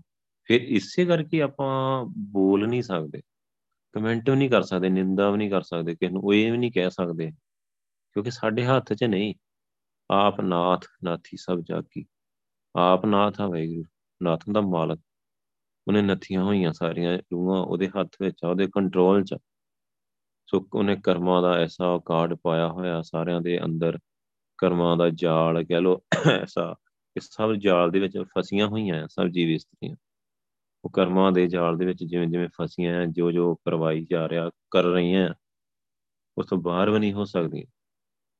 ਜੇ ਮਨਮੁਖਤਾਈ ਵਾਲੀ ਸਾਈਡ ਦੇਖੀਏ, ਉਹ ਵੀ ਕਰਮਾਂ ਦੇ ਜਾਲ 'ਚ ਫਸੇ ਹੋਏ ਮਨਮੁਖ ਕਰਮ ਕਮਾਈ ਜਾ ਰਿਹਾ, ਕਮਾਈ ਜਾ। ਅੱਗੇ ਉਹਨਾਂ ਨੂੰ ਸਜ਼ਾ ਮਿਲਣ ਵਾਲੀ, ਬਹੁਤ ਸਜ਼ਾਏ ਪਿਆ ਦੇਸ਼ ਨੂੰ, ਪਰ ਉਹ ਕੁਛ ਕਰ ਵੀ ਨਹੀਂ ਸਕਦੇ। ਕਰਨਾ ਕੀ, ਉਹ ਸਮਝ ਵੀ ਨਹੀਂ ਸਕਦੇ, ਉਹਨਾਂ ਨੂੰ ਸਮਝ ਵੀ ਨਹੀਂ ਆਉਂਦੀ ਕਿ ਕੀ ਹੋਣ ਵਾਲਾ ਸਾਡੇ ਨਾਲ। ਜਦੋਂ ਇਹ ਖੇਡ ਦੇ ਮਤਲਬ ਦੇਖਦੇ ਆਪਾਂ, ਜਦੋਂ ਮਾੜੀ ਜਿਹੀ ਸਮਝ ਆਉਂਦੀ ਤਾਂ ਕਿੰਨਾ ਡਰ ਲੱਗਦਾ ਇਸ ਚੀਜ਼ ਤੋਂ ਕਿ ਵਾਹਿਗੁਰੂ ਕਿੰਨਾ ਜ਼ਿਆਦਾ ਡਰ ਆਉਂਦਾ ਇਸ ਚੀਜ਼ ਤੋਂ। ਕਿਉਂ ਕਿਸੇ ਦੇ ਤਾਂ ਹੱਥ 'ਚ ਨਹੀਂ ਕੁਛ ਹੈਗਾ, ਉਹਦੇ ਆਪ ਨਾਥ ਆ ਨਾਥੀ ਸਮਝਾ ਕੀ। ਬਾਕੀ ਸਾਰੀਆਂ ਨੱਥੀਆਂ ਹੋਈਆਂ ਉਹਦੇ ਨਾਲ, ਜਿਵੇਂ ਨੱਥ ਪਾਈ ਹੋ ਨਾ, ਨੱਕ ਨੱਥ ਖਸਮ ਹੱਥ। ਹੁਣ ਨੱਥ ਪਾ ਕੇ ਖਸਮ ਨੇ ਹੱਥ 'ਚ ਫੜੀ ਹੋਈ ਹੈ, ਨੱਥ ਹੈਗੀ ਆ ਕਰਮਾਂ ਦੀ, ਪਾਈ ਹੋਈ ਹੈ ਉਹਨੇ। ਕੋਈ ਆਪਣੇ ਕਰਮਾਂ ਤੋਂ ਭੱਜ ਨਹੀਂ ਸਕਦਾ, ਹਿੱਲ ਨਹੀਂ ਸਕਦਾ। ਕਰਮਾਂ ਦੀ ਨੱਥ ਪਾ ਕੇ ਤੇ ਉਹਨੇ ਆਪਣੇ ਹੱਥ 'ਚ ਫੜੀ ਹੋਈ ਹੈ। ਹੁਣ ਰਾਹ ਕਿਹੜੇ ਲੈ ਕੇ ਜਾ ਰਿਹਾ? ਨਰਕਾਂ ਦੇ ਰਾਹ, ਧਾਤ ਦੇ, ਮਾਇਆ ਦੇ ਰਾਹ 'ਤੇ ਲੈ ਕੇ ਜਾ ਰਿਹਾ ਕਿ ਲਿਵ ਦੇ ਰਸਤੇ 'ਤੇ ਲੈ ਕੇ ਜਾ ਰਿਹਾ? ਹੈਗੀਆਂ ਦੋਵੇਂ ਹੀ ਨੱਥੀਆਂ ਹੀ ਆ, ਨੱਥ ਦੋਵਾਂ ਦੀ ਹੈ। ਸੋ ਪਰ ਜਿਹਨੂੰ ਸੱਚਖੰਡ ਦੇ ਰਾਹ 'ਤੇ ਲੈ ਕੇ ਜਾ ਰਿਹਾ, ਉਹਨੂੰ ਫਿਰ ਕਿੰਨਾ ਸ਼ੁਕਰਾਨਾ ਕਰਨਾ ਚਾਹੀਦਾ ਕਿ ਵਾਹਿਗੁਰੂ ਜਿਹਨੂੰ ਅੰਮ੍ਰਿਤ ਦੀ ਦਾਤ ਦੇ ਦਿੱਤੀ, ਜਿਹਨੂੰ ਸੰਗਤ ਬਖਸ਼ ਰਿਹਾ, ਜਿਹਨੂੰ ਆਪਣੇ ਬਾਰੇ ਸੋਝੀ ਬਖਸ਼ ਰਿਹਾ, ਉਹਨੂੰ ਕਿੰਨਾ ਜ਼ਿਆਦਾ ਸ਼ੁਕਰਾਨਾ ਕਰਨਾ ਚਾਹੀਦਾ ਵਾਹਿਗੁਰੂ ਕਿ ਵਾਹਿਗੁਰੂ ਤੇਰਾ ਸ਼ੁਕਰ ਆ। ਜੇ ਮੰਨ ਲਾ ਮੈਂ ਦੂਜੇ ਰਸਤੇ 'ਤੇ ਹੁੰਦਾ, ਤੇ ਉੱਥੋਂ ਵੀ ਤੇਰੀ ਮਰਜ਼ੀ ਤੋਂ ਬਿਨਾਂ ਮੈਂ ਹਿੱਲ ਨਹੀਂ ਸਕਦਾ, ਤੇ ਮੈਂ ਨਰਕਾਂ 'ਚ ਹੀ ਜਾਣਾ ਹੈ, ਮੈਂ ਹਿੱਲ ਵੀ ਨਹੀਂ ਸਕਦਾ। ਇੱਥੇ ਵੀ ਨਰਕਾਂ ਭੁਗਣੀਆਂ ਹੈ, ਮਾਇਆ 'ਚ ਪ੍ਰੇਤਾਂ 'ਚ ਨਰਕਾਂ ਹੀ ਆ। ਉਹ ਕੀ ਆ, ਸਰੀਰ 'ਚ ਜੇ ਡੁੱਬਾ ਰਹੇ ਬੰਦਾ ਤੇ ਨਰਕਾਂ ਹੀ ਆ, ਤੇ ਅੱਗੇ ਵੀ ਨਰਕਾਂ ਹੈ। ਤੇ ਦੂਜੇ ਪਾਸੇ ਜੇ ਤੂੰ ਮੈਨੂੰ ਆਪਣੇ ਰਾਹ 'ਤੇ ਤੋਰ ਰਿਹਾ ਆ, ਤੇ ਅੱਗੇ ਮੇਰੇ ਲਈ ਸੱਚਖੰਡ ਆ, ਇੱਥੇ ਵੀ ਕਿੰਨਾ ਪਿਆਰ ਆ, ਅੱਗੇ ਵੀ ਤੂੰ ਮੈਨੂੰ ਪਿਆਰ ਦੇਣਾ, ਤੇ ਫਿਰ ਸ਼ੁਕਰਾਨਾ ਨਹੀਂ ਨਿਕਲਦਾ। ਫਿਰ ਕਿੰਨਾ ਜ਼ਿਆਦਾ ਸ਼ੁਕਰਾਨਾ ਨਿਕਲਦਾ ਇਹਦੇ ਨਾਲ। ਘੱਟ ਅੰਤਰ ਆਪੇ ਸੋਈ। ਹੁਣ ਘੱਟ ਸਾਰੇ ਸਰੀਰਾਂ 'ਚ ਵਾਹਿਗੁਰੂ ਹੀ, ਸਾਰੀਆਂ ਰੂਹਾਂ। ਆਪਾਂ ਕਹੀਏ ਕਿ ਰੂਹਾਂ ਦੇ ਨਾਲ ਏਦਾਂ ਕਿਉਂ ਕਰ ਰਿਹਾ ਵਾਹਿਗੁਰੂ? ਉਹ ਕਹਿੰਦਾ ਤੁਹਾਨੂੰ ਵੀ ਤਕਲੀਫ। ਤੇ ਰੂਹ ਕੀ ਹੁੰਦੀ? ਆਤਮਾ ਹੀ ਹੁੰਦੀ ਹੈ, ਤੇ ਆਤਮਾ ਮੈਂ ਹੀ ਹਾਂ। ਮੈਂ ਇੱਧਰ ਨੂੰ ਜਾਵਾਂ, ਉੱਧਰ ਨੂੰ ਜਾਵਾਂ, ਉਹਦੇ ਨਾਲ ਤੁਹਾਡਾ ਮਤਲਬ ਹੀ ਕੋਈ ਨਹੀਂ ਹੈਗਾ। ਉੱਥੇ ਆਪਾਂ ਕੋਈ ਸਵਾਲ ਕਰ ਹੀ ਨਹੀਂ ਸਕਦੇ ਕਿ ਵਾਹਿਗੁਰੂ ਇੱਦਾਂ ਕਿਉਂ ਕਰਦਾ, ਕਿਉਂ ਮਾਰਦਾ, ਕਿਉਂ ਨਰਕਾਂ ਬਣਾਈਆਂ, ਕਿਉਂ ਸਜਾਵਾਂ ਬਣਾਈਆਂ। ਇਹ ਥੋੜ੍ਹਾ ਸਾਡਾ ਵਿਸ਼ਾ ਹੈਗਾ, ਇਹ ਤਾਂ ਸਾਡਾ ਕੰਮ ਹੀ ਨਹੀਂ ਹੈਗਾ। ਆਪਾਂ ਤਾਂ ਇੱਦਾਂ ਕਹਿ ਲਓ ਗੁਲਾਮ ਆ ਦਾਸੀਆਂ ਵਾਹਿਗੁਰੂ ਦੀ। ਅਸੀਂ ਤਾਂ ਜੋ ਖਸਮ ਕਹਿ ਰਿਹਾ ਨਾ, ਉਹ ਸੁਣਨਾ ਵੀ ਉਹ ਕੀ ਕਹਿ ਰਿਹਾ, ਉਸ ਰਾਹ 'ਤੇ ਚੱਲਣਾ ਚੁੱਪ ਕਰਕੇ, ਹੱਥ ਜੋੜ ਕੇ, ਸਿਰ ਝੁਕਾ ਕੇ, ਤਾਂ ਕਿ ਉਹਦੇ ਦਰ ਕਰ ਪ੍ਰਵਾਨ ਹੋ ਜਾਈਏ। ਸੋ ਹੋਰ ਕੋਈ ਤਰੀਕਾ ਨਹੀਂ ਹੈਗਾ। ਸੋ ਅਸੀਂ ਆਪ ਜਦੋਂ ਬੌਸ ਬਣਨ ਪੈਂਦੇ ਹਾਂ, ਤੇ ਤਾਂ ਹੀ ਮਰਦਾ ਬੰਦਾ। ਆਪ ਹੀ ਮਰਦਾ ਜਦੋਂ ਆਪ ਹਉਮੈ 'ਚ ਆਉਂਦਾ। ਤੇ ਇਹ ਨਹੀਂ ਪਤਾ ਕਿ ਬੌਸ ਸਾਰਿਆਂ ਦਾ ਵਾਹਿਗੁਰੂ ਹੀ ਆ, ਉਹ ਆਪਣੇ ਹੁਕਮ 'ਚ ਚਲਾਉਂਦਾ। ਖਸਮ ਆ ਡਾਢਾ ਆ, ਹੁਕਮ ਉਹਦਾ ਬਹੁਤ ਤਗੜਾ, ਹੁਕਮ ਨਹੀਂ ਉਹਦਾ ਕੋਈ ਟਾਲ ਸਕਦਾ। ਸੋ ਉਹ ਮੰਨਣਾ ਪੈਣਾ ਸਾਨੂੰ ਇਹ ਹੁਕਮ, ਹੱਥ ਜੋੜ ਕੇ ਸੀਸ ਝੁਕਾ ਕੇ ਬਸ ਚੱਲਦੇ ਜਾਓ। ਤੇ ਸਭ ਤੋਂ ਹੋਰ ਇੱਕ ਵਧੀਆ ਪੱਖ ਹੋਰ ਆ, ਉਹ ਜ਼ਿਆਦਾ ਵਧੀਆ, ਬਹੁਤ ਜ਼ਿਆਦਾ ਵਧੀਆ, ਕਿ ਹੱਥ ਜੋੜ ਕੇ ਸੀਸ ਝੁਕਾਉਣਾ ਆ, ਸੀਸ ਰੱਖ ਦੇਣਾ ਗੁਰੂ ਸਾਹਿਬ ਦੇ ਅੱਗੇ। ਸਤਿਗੁਰ ਅੱਗੇ ਸੀਸ ਭੇਟ ਦਿਉ, ਜੇ ਸਤਿਗੁਰ ਸਾਚੇ ਭਾਵੇ। ਇਹ ਤਾਂ ਇੰਨੀ ਵਧੀਆ ਗੱਲ ਆ ਨਾ ਕਿ ਵਾਹਿਗੁਰੂ ਜਦੋਂ ਆਪਾਂ ਇਹ ਖਿਲਾਰਾ ਇਹਨੂੰ ਤੇ ਸਾਰੇ ਸਿਸਟਮ ਨੂੰ ਚੰਗੀ ਤਰ੍ਹਾਂ ਸਮਝਦੇ ਹਾਂ, ਸਾਡੇ ਹੱਥ 'ਚ ਕੁਛ ਨਹੀਂ ਹੈਗਾ। ਜੀਵਾਂ ਦੇ ਕਰਮਾਂ ਦੀ ਤੂੰ ਨੱਥ ਪਾਈ ਆ, ਤੇ ਕਰਮ ਤੇ ਸਾਨੂੰ ਤੇ ਕਰਮਾਂ ਦੀ ਸਮਝ ਨਹੀਂ ਹੈਗੀ। ਆਪਣੇ ਕਰਮ ਕੀ ਗਤ ਮੈਂ ਕਿਆ ਜਾਣੂ, ਮੈਂ ਕਿਆ ਜਾਣੂ ਬਾਪ ਬਾਰੇ। ਸੋ ਆਪਣੇ ਕਰਮਾਂ ਦੀ ਗਤੀ ਤੇ ਮੈਂ ਜਾਣਦਾ ਹੀ ਨਹੀਂ ਕਿ ਕਰਮਾਂ ਦੀ ਗਤੀ ਕਿੱਦਾਂ ਕਰਮਾਂ ਦੀ ਖੇਡ ਕਿੱਦਾਂ ਚੱਲਦੀ ਹੈ, ਤੇ ਬੰਦਾ ਨੇੜੇ ਜਾਂ ਦੂਰ ਕਿੱਦਾਂ ਹੁੰਦਾ, ਮੈਨੂੰ ਤਾਂ ਪਤਾ ਹੀ ਨਹੀਂ ਹੈਗਾ। ਮੈਨੂੰ ਤਾਂ ਆਪਣੇ ਕਰਮ ਨਹੀਂ ਸਮਝ ਆਉਂਦੇ, ਤੇ ਮੈਂ ਵਾਹਿਗੁਰੂ ਤੇਰੇ ਤੱਕ ਕਿੱਦਾਂ ਆ ਜਾਊਂ? ਤੇ ਫਿਰ ਜਿਹੜਾ ਦੂਜਾ ਪੱਖ ਆ, ਜਿਹੜਾ ਬਹੁਤ ਸੋਹਣਾ ਪੱਖ ਆ, ਕਹਿੰਦੇ ਸਤਿਗੁਰ ਅੱਗੇ ਸੀਸ ਭੇਟ ਦਿਓ। ਮੈਂ ਤਾਂ ਗੁਰੂ ਸਾਹਿਬ ਦੇ ਅੱਗੇ, ਧੰਨ ਸ਼੍ਰੀ ਗੁਰੂ ਗ੍ਰੰਥ ਸਾਹਿਬ ਦੇ ਅੱਗੇ ਸੀਸ ਭੇਟਾ ਦਿੰਦਾ। ਇਹ ਸੀਸ, ਇਹ ਸਿਰ, ਇਹ ਸਰੀਰ, ਇਹਨੇ ਮੈਨੂੰ ਦੂਰ ਕਰਨਾ ਨਾ, ਇਹ ਰੱਖ ਦੇਣਾ ਵਾਹਿਗੁਰੂ ਤੇਰੇ ਅੱਗੇ। ਬਸ ਇੱਕ ਕਹਿਣਾ ਤੇ ਰੱਖਣਾ ਉਹ 'ਚ ਬਹੁਤ ਜ਼ਿਆਦਾ ਫਰਕ ਆ। ਇਹ ਗੱਲ ਕਹਿ ਦੇਣੀ ਕਿ ਮੈਂ ਸੀਸ ਰੱਖਤਾ ਬਾਦਸ਼ਾਹ ਤੇਰੇ ਅੱਗੇ। ਜੇ ਕਿਤੇ ਸਾਨੂੰ ਰੱਖਣਾ ਆਉਂਦਾ ਹੋਏ ਨਾ, ਜੇ ਸਾਨੂੰ ਸੱਚੀ ਰੱਖਣਾ ਆ ਜੇ ਸਿਰ, ਤੇ ਤੂੰ ਭਾਵੇਂ ਜ਼ਿੰਦਗੀ 'ਚ ਇੱਕੋ ਵਾਰੀ ਮੱਥਾ ਟੇਕ ਲਓ ਗੁਰੂ ਪਾਤਸ਼ਾਹ ਨੂੰ, ਇੱਕੋ ਵਾਰੀ ਵੀਰ ਆਸਣ 'ਚ ਮੱਥਾ ਟੇਕਤਾ ਪਾਤਸ਼ਾਹ ਨੂੰ, ਆਹ ਸੀਸ ਰੱਖਤਾ ਬਾਦਸ਼ਾਹ ਤੁਹਾਡੇ ਅੱਗੇ, ਬਸ ਦੁਬਾਰੇ ਤੁਹਾਨੂੰ ਸਾਰੀ ਉਮਰ ਮੱਥਾ ਟੇਕਣ ਦੀ ਲੋੜ ਨਹੀਂ, ਕਿਉਂਕਿ ਟੇਕਤਾ ਇੱਕੋ ਵਾਰੀ, ਮੱਥਾ ਰੱਖਤਾ, ਸੀਸ ਰੱਖਤਾ ਪਾਤਸ਼ਾਹ, ਸੀਸ ਨਹੀਂ ਚੁੱਕਿਆ ਮੁੜ ਕੇ। ਮੁੜ ਕੇ ਬਿਨਾਂ ਸੀਸ ਤੋਂ ਤੁਰਿਆ ਫਿਰਦਾ ਰਿਹਾ ਬੰਦਾ ਸੰਸਾਰ 'ਚ, ਇੱਦਾਂ ਕਹਿ ਲਓ। ਸੀਸ ਇੱਕੋ ਵਾਰੀ ਰੱਖ ਆਇਆ, ਬਿਨਾਂ ਸੀਸ ਤੋਂ ਮਤਲਬ ਉਹਨੇ ਮੁੜ ਕੇ ਆਪਣੀ ਜ਼ਿੰਦਗੀ 'ਚ ਮੁੜ ਕੇ ਕਦੇ ਆਪਣੀ ਮੱਤ ਨਹੀਂ ਵਰਤੀ। ਜੋ ਗੁਰੂ ਸਾਹਿਬ ਨੇ ਕਿਹਾ ਆ ਉਹੀ ਕੀਤਾ, ਜੋ ਗੁਰੂ ਸਾਹਿਬ ਜਿਵੇਂ ਜਿਵੇਂ ਗੁਰੂ ਸਾਹਿਬ ਕਹੀ ਜਾ ਰਹੇ ਉਹ ਉੱਦਾਂ ਉੱਦਾਂ ਹੀ ਚੱਲਦਾ ਗਿਆ। ਸੋ ਉਹ ਬੰਦਾ ਪਹੁੰਚਦਾ ਸੱਚ ਨਾਲ। ਅਤੇ ਉਹ ਦੂਜੀ ਗੱਲ, ਉਹਨੂੰ ਇੱਥੇ ਵੀ ਵਾਹਿਗੁਰੂ ਦਿਸਦਾ, ਉਹਨੂੰ ਇਸ ਸੰਸਾਰ ਵਿੱਚ ਵੀ ਵਾਹਿਗੁਰੂ ਦਿਖਦਾ, ਉਹਨੂੰ ਨਹੀਂ ਵਾਹਿਗੁਰੂ ਤੋਂ ਬਿਨਾਂ ਹੋਰ ਕੁਛ ਦਿਖਦਾ। ਪਰ ਉਹ ਖੇਡ ਹੈ ਔਖੀ। ਹੁਣ ਜਦੋਂ ਅੰਮ੍ਰਿਤ ਸੰਚਾਰ 'ਚ ਅੰਮ੍ਰਿਤ ਛਕਿਆ ਆਪਾਂ ਹੱਥ ਖੜਾ ਕਰਕੇ ਕਿਹਾ ਨਹੀਂ, ਹਾਂਜੀ ਸੀਸ ਹਾਜ਼ਰ ਆ ਜੀ, ਪਰ ਸੀਸਾ ਹਾਜ਼ਰ ਹੋਇਆ ਨਹੀਂ। ਸੋ ਕਿੰਨੀ ਮੱਤ ਆਪਣੀ ਵਰਤਦੇ ਹਾਂ, ਕਿੰਨਾ ਸਾਡੇ ਕੋਲੋਂ ਕਿੰਨੀਆਂ ਫਿਰ ਗਲਤੀਆਂ ਹੁੰਦੀਆਂ, ਇਹਦਾ ਮਤਲਬ ਸੀਸ ਨਹੀਂ ਹਾਜ਼ਰ ਹੋਇਆ, ਸੀਸਾ ਹਾਜ਼ਰ ਨਹੀਂ ਕੀਤਾ, ਕਹਿ ਕੇ ਵੀ ਸੀਸਾ ਹਾਜ਼ਰ ਨਹੀਂ ਕੀਤਾ। ਪਰ ਜਿੱਦਾਂ ਜਿਵੇਂ ਗੁਰੂ ਸਾਹਿਬ ਸਹਿਜੇ ਸਹਿਜੇ ਜਦੋਂ ਬਾਣੀ ਦੀ ਵਿਚਾਰ ਕਰਵਾਉਂਦੇ ਆ, ਅਤੇ ਸਾਨੂੰ ਇਹੀ ਗੱਲ ਸਮਝਾਉਂਦੇ ਆ ਕਿ ਸਰੈਂਡਰ ਕਰ, ਸਰੈਂਡਰ, ਸਮਰਪਣ ਕਰ, ਸ਼ਰਨ ਪੈ ਜਾ, ਸ਼ਰਨ। ਭਾਵੇਂ ਕੁਛ ਵੀ ਆ, ਗੁਰੂ ਸਾਹਿਬ ਨੇ ਵੀ ਲੈ ਕੇ ਛੱਡਣਾ ਸੀ, ਇੱਦਾਂ ਕਹਿ ਲਓ। ਭਾਵੇਂ ਅਸੀਂ ਕਿੰਨਾ ਬਚੀਏ, ਕਿੰਨਾ ਆਪਣੇ ਆਪ ਨੂੰ ਲੁਕਾਉਣਾ ਚਾਹੀਏ, ਬਚਾਉਣਾ ਚਾਹੀਏ, ਪਰ ਗੁਰੂ ਸਾਹਿਬ ਨੇ ਵੀ ਸੀਸ ਲੈ ਕੇ ਹੀ ਛੱਡਣਾ ਆ। ਉਸ ਤੋਂ ਪਹਿਲਾਂ ਗੁਜ਼ਾਰਾ ਨਹੀਂ ਆਇਆ, ਮੂਏ ਬਿਨ ਜੀਵਨ ਨਾ ਹੀ, ਮਰਨਾ ਹੀ ਪੈਣਾ ਆ। ਮਤਲਬ ਅਸੀਂ ਬਚਣ ਦੀ ਕੋਸ਼ਿਸ਼ ਕਰਨੀ ਨਾ, ਮਨ ਆ ਨਾ, ਮਨ ਨੂੰ ਮੌਤ ਪੈਂਦੀ ਆ। ਮਨ ਨੂੰ ਲੱਗਦਾ ਮੈਂ ਤਾਂ ਮਰ ਹੀ ਜਾਣਾ, ਜੇ ਮੈਂ ਸਮਰਪਣ ਹੋ ਗਿਆ, ਜੇ ਸੀਸ ਭੇਟਾ ਨੇ ਰੱਖਤਾ, ਮੈਂ ਤਾਂ ਮਰ ਹੀ ਜਾਣਾ। ਮਨ ਨੂੰ ਮੌਤ ਪੈਂਦੀ ਆ ਅਤੇ ਅਸੀਂ ਜਾਨ ਲਗਾਉਂਦੇ ਹਾਂ, ਬਸ ਇਹ ਗੱਲ। ਪਰ ਜੇ ਸਾਨੂੰ ਖੇਡ ਦੀ ਸਮਝ ਹੋਊਗੀ ਕਿ ਮਨ ਤਾਂ ਸਾਡਾ ਦੁਸ਼ਮਣ ਹੈਗਾ, ਮਿੱਤਰ ਤਾਂ ਸਾਡਾ ਗੁਰੂ ਆ, ਮਤਲਬ ਗੇਮ ਆ ਇੱਕ, ਗੇਮ ਦੇ ਸਾਰੇ ਰੂਲ ਸਾਨੂੰ ਪਤਾ ਤਾਂ ਹੋਵੇ, ਗੇਮ ਦੀ ਸੋਝੀ ਤਾਂ ਹੋਏ ਕਿ ਗੇਮ ਕੀ ਆ। ਗੇਮ ਤਾਂ ਕੁਛ ਵੀ ਨਹੀਂ ਆ, ਇਹ ਸਰੀਰ ਆ, ਇਹ ਮਨ ਆ, ਇਹ ਮਾਇਆ ਆ, ਇਹ ਵਿਕਾਰ ਆ, ਇਹ ਤਾਂ ਦੁਸ਼ਮਣ ਆ ਸਾਰੇ।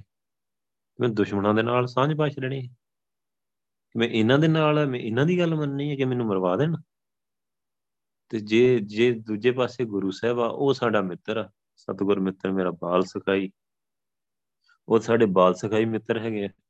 ਉਹਨਾਂ ਵਰਗਾ ਤਾਂ ਕੋਈ ਮਿੱਤਰ ਹੀ ਨਹੀਂ ਹੈਗਾ, ਉਹਨਾਂ ਵਰਗਾ ਤਾਂ ਕੋਈ ਸੱਜਣ ਹੀ ਨਹੀਂ। ਇਸ ਉੱਤੇ ਫਿਰ ਮੈਂ ਕਿਹਦੀ ਮੰਨ? ਜੇ ਤਾਂ ਸੱਚਖੰਡ ਜਾਣਾ, ਜੇ ਵਾਹਿਗੁਰੂ ਨਾਲ ਇੱਕ ਹੋਣਾ, ਜੇ ਖਸਮ ਦਾ ਪਿਆਰ ਲੈਣਾ, ਫਿਰ ਗੁਰੂ ਸਾਹਿਬ ਦੀ ਮੰਨਣੀ। ਅਤੇ ਜੇ ਆਪਣੀ ਮੌਤ ਨੂੰ ਸੱਦਾ ਦੇਣਾ, ਫਿਰ ਮਨ ਦੀ ਮੰਨ ਲਓ, ਜੋ ਮਨ ਕਹਿੰਦਾ ਕਰ ਲਓ, ਜੋ ਸਰੀਰ ਕਹਿੰਦਾ ਉਹ ਕਰ ਲਓ, ਜੋ ਮਾਇਆ ਕਹਿੰਦੀ, ਜੋ ਵਿਕਾਰ ਕਹਿੰਦੀ।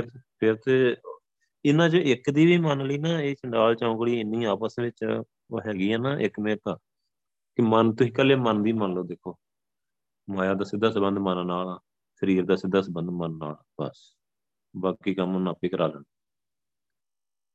ਮਨ ਦੀ ਮੰਨਣੀ ਕਿ ਗੁਰੂ ਸਾਹਿਬ ਦੀ ਮੰਨਣੀ, ਗੱਲ ਸਿੱਧੀ ਹੈ।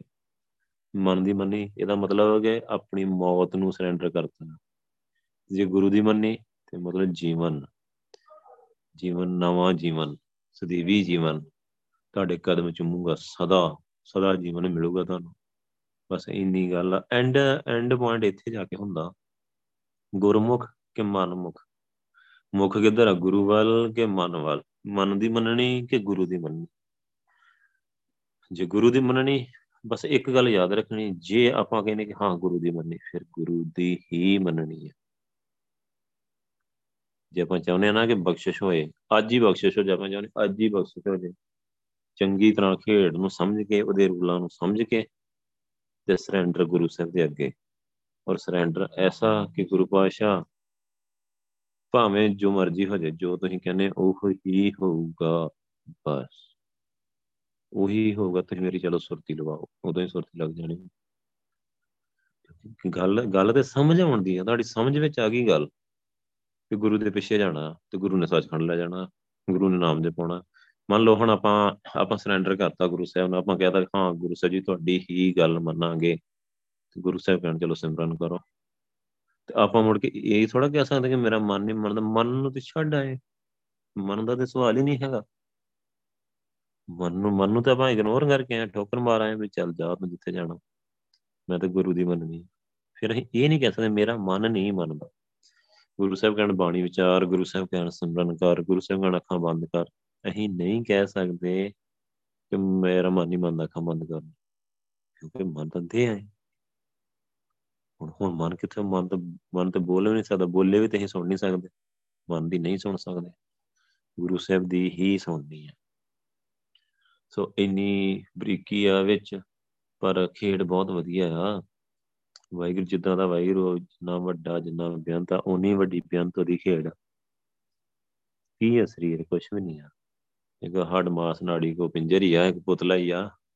70% ਪਾਣੀ ਆ ਬੋਡੀ 'ਚ, 70% ਪਾਣੀ ਦਾ ਇੱਕ ਸਾਂਚਾ ਆ, ਕਹਿ ਲਓ ਪਾਣੀ ਦਾ ਇੱਕ ਬੁੱਤ ਬਣਾਇਆ ਹੋਇਆ ਵਾਹਿਗੁਰੂ ਨੇ। ਇਸ ਪਾਣੀ ਤੇ ਜੰਤੂ ਕਰਿਆ, ਮਾਟੀ ਕਾਲੇ ਦਿਹਰਾ ਕਰਿਆ, ਮਿੱਟੀ ਦਾ ਬਣਾਤਾ। ਸੋ ਅੱਗੇ ਕੀ ਆ? ਅੱਗੇ ਅੰਦਰ ਵਾਹਿਗੁਰੂ ਬੈਠਾ ਹੋਇਆ, ਅੰਦਰ ਵਾਹਿਗੁਰੂ ਨੂੰ ਮਿਲਣਾ। ਕਿੰਨੀ ਸੋਹਣੀ ਖੇਡ ਆ। ਅੰਦਰ ਜਾਣਾ, ਹਰਮੰਦਰ ਇਹ ਸਰੀਰ ਹੈ, ਮਨ ਤੋਂ ਜੋਤ ਸਰੂਪ ਹੈ। ਆਪਣਾ ਮੂਲ ਪਛਾਣ, ਆਪਣੀ ਜੋਤ ਸਰੂਪ ਨੂੰ, ਆਪਣੇ ਮਨ ਨੂੰ ਅੰਦਰੋਂ ਦੇਖਣਾ, ਅੰਦਰ ਜੋਤ ਸਰੂਪ ਵਾਹਿਗੁਰੂ ਨੂੰ ਦੇਖਣਾ। ਜੋਤ ਹੀ ਜੋਤ, ਪ੍ਰਕਾਸ਼ ਹੀ ਪ੍ਰਕਾਸ਼, ਕਰੋੜਾਂ ਸੂਰਜਾਂ ਜਿੰਨਾ ਪ੍ਰਕਾਸ਼, ਉਹਨੂੰ ਦੇਖਣਾ। ਕਿੰਨੀ ਸੋਹਣੀ ਖੇਡ ਆ। ਅੰਦਰ ਹੀ ਖੇਡ ਕਹਿੰਦੇ, ਆਪਣੇ ਅੰਦਰ ਹੀ ਇਸ ਸੋਹਣੀ ਖੇਡ ਨੂੰ, ਨਾਮ ਦੀ ਖੇਡ ਨੂੰ ਖੇਡ, ਤੇ ਆਨੰਦ 'ਚ ਰਹਿ। ਆਨੰਦਪੁਰ ਦਾ ਵਾਸੀ ਹੋ ਕੇ ਜੀ, ਜਿੰਨਾ ਬੰਦਾ ਇਸ ਖੇਡ ਨੂੰ ਜ਼ਿਆਦਾ ਖੇਡਦਾ ਆ, ਜ਼ਿਆਦਾ ਸਿਮਰਨ ਕਰਦਾ ਆ, ਜ਼ਿਆਦਾ ਸੁਰਤੀ ਲਾਉਂਦਾ ਆ, ਓਨਾ ਹੀ ਜ਼ਿਆਦਾ ਆਨੰਦ 'ਚ ਰਹਿੰਦਾ। ਕੱਲ ਵਰਸੋਂ ਭਾਈ ਸਾਹਿਬ ਕਹਿਣ ਡੇ ਨਾ ਕਿ ਮੈਂ ਸਾਰਾ ਦਿਨ ਵਾਹਿਗੁਰੂ ਕਰਦਾ, ਮੈਂ ਸਾਰਾ ਦਿਨ ਬੜੇ ਆਨੰਦ 'ਚ ਰਹਿੰਦਾ। ਸੋ ਇਹ ਕੀ ਹੈ? ਬਖਸ਼ਿਸ਼ ਹੈ। ਹੈਲੋ, ਇੱਥੋਂ ਪਤਾ ਲੱਗਦਾ ਕਿ ਬਾਣੀ ਦੀ ਵਿਚਾਰ ਕੀ ਚੀਜ਼ ਹੁੰਦੀ। ਔਰ ਸਾਰੇ ਬਾਣੀ ਦੇ ਵਿਚਾਰ ਕਰਨ ਵਾਲੇ ਸਾਰੇ ਬੰਦਿਆਂ ਨੂੰ ਇਸ ਗੱਲ ਦਾ ਪਤਾ ਕਿ ਭਾਈ ਸਾਹਿਬ ਕਿਸ ਉੱਚੀ ਅਵਸਥਾ 'ਚ ਜੀ ਰਹੇ। ਇਹੀ ਤਾਂ ਚਾਹੀਦਾ ਵਾਹਿਗੁਰੂ। ਲੋਕੀ ਤਾਂ ਧੱਕੇ ਖਾਣ ਡਏ ਆ, ਰੁਲਣ ਡਏ ਆ, ਤੇ ਤਰਲੇ ਲੈਣ ਡਏ ਆ। ਆਪਾਂ ਬੁਰੀ ਹਾਲ ਹੋਈ ਪਈ, ਹਾਹਾਕਾਰ ਹੀ ਆ ਸਾਰੇ ਸੰਸਾਰ ਦੇ। ਜਗਤ ਜਲੰਦਾ ਰੱਖ ਲੈ ਆਪਣੀ ਕਿਰਪਾ ਧਾਰ। ਸੋ ਸਾਰਾ ਸੰਸਾਰ ਛੱਡ ਰਿਹਾ ਵਾਹਿਗੁਰੂ ਆਪਣੀ ਕਿਰਪਾ ਕਰਕੇ ਬਚਾ। ਤੇ ਜਿਹਨੂੰ ਅੰਦਰੋਂ ਆਨੰਦ ਦੇ ਰਿਹਾ ਵਾਹਿਗੁਰੂ, ਉਹਨੂੰ ਤੇ ਬਚਾ ਲਿਆ, ਕਿਉਂਕਿ ਉਹਨੇ ਬਾਹਰ ਭਟਕਣਾ ਹੀ ਨਹੀਂ, ਉਹਨੇ ਬਾਹਰ ਜਾਣਾ ਨਹੀਂ। ਆਨੰਦ ਪਤਾ ਕਿੱਦਾਂ ਦਾ ਆਉਂਦਾ ਹੋਏ ਸਹੀ ਅੰਦਰੋਂ, ਉਹ ਛੱਡ ਥੋੜ੍ਹੀ ਹੋਣਾ। ਇਹ ਥੋੜ੍ਹੀ ਕਿ ਅੰਦਰੋਂ ਆਨੰਦ ਆ ਰਿਹਾ ਤੇ ਉਹਨੂੰ ਛੱਡ ਕੇ ਤੇ ਬੰਦਾ ਹੋਰ ਪਾਸੇ ਭੱਜੂ। ਭੱਜ ਹੀ ਨਹੀਂ ਹੋਣਾ, ਛੱਡ ਹੀ ਨਹੀਂ ਹੋਣਾ। ਸੋ ਇਹੀ ਤਾਂ ਖੇਡ ਆ ਵਾਹਿਗੁਰੂ ਦੀ, ਬੜੀ ਬਖਸ਼ਿਸ਼ ਵਾਲੀ ਖੇਡ ਆ। ਸੋ ਵਾਹਿਗੁਰੂ ਆਪ ਹੀ ਖਿਡਾਉਂਦੇ ਆ।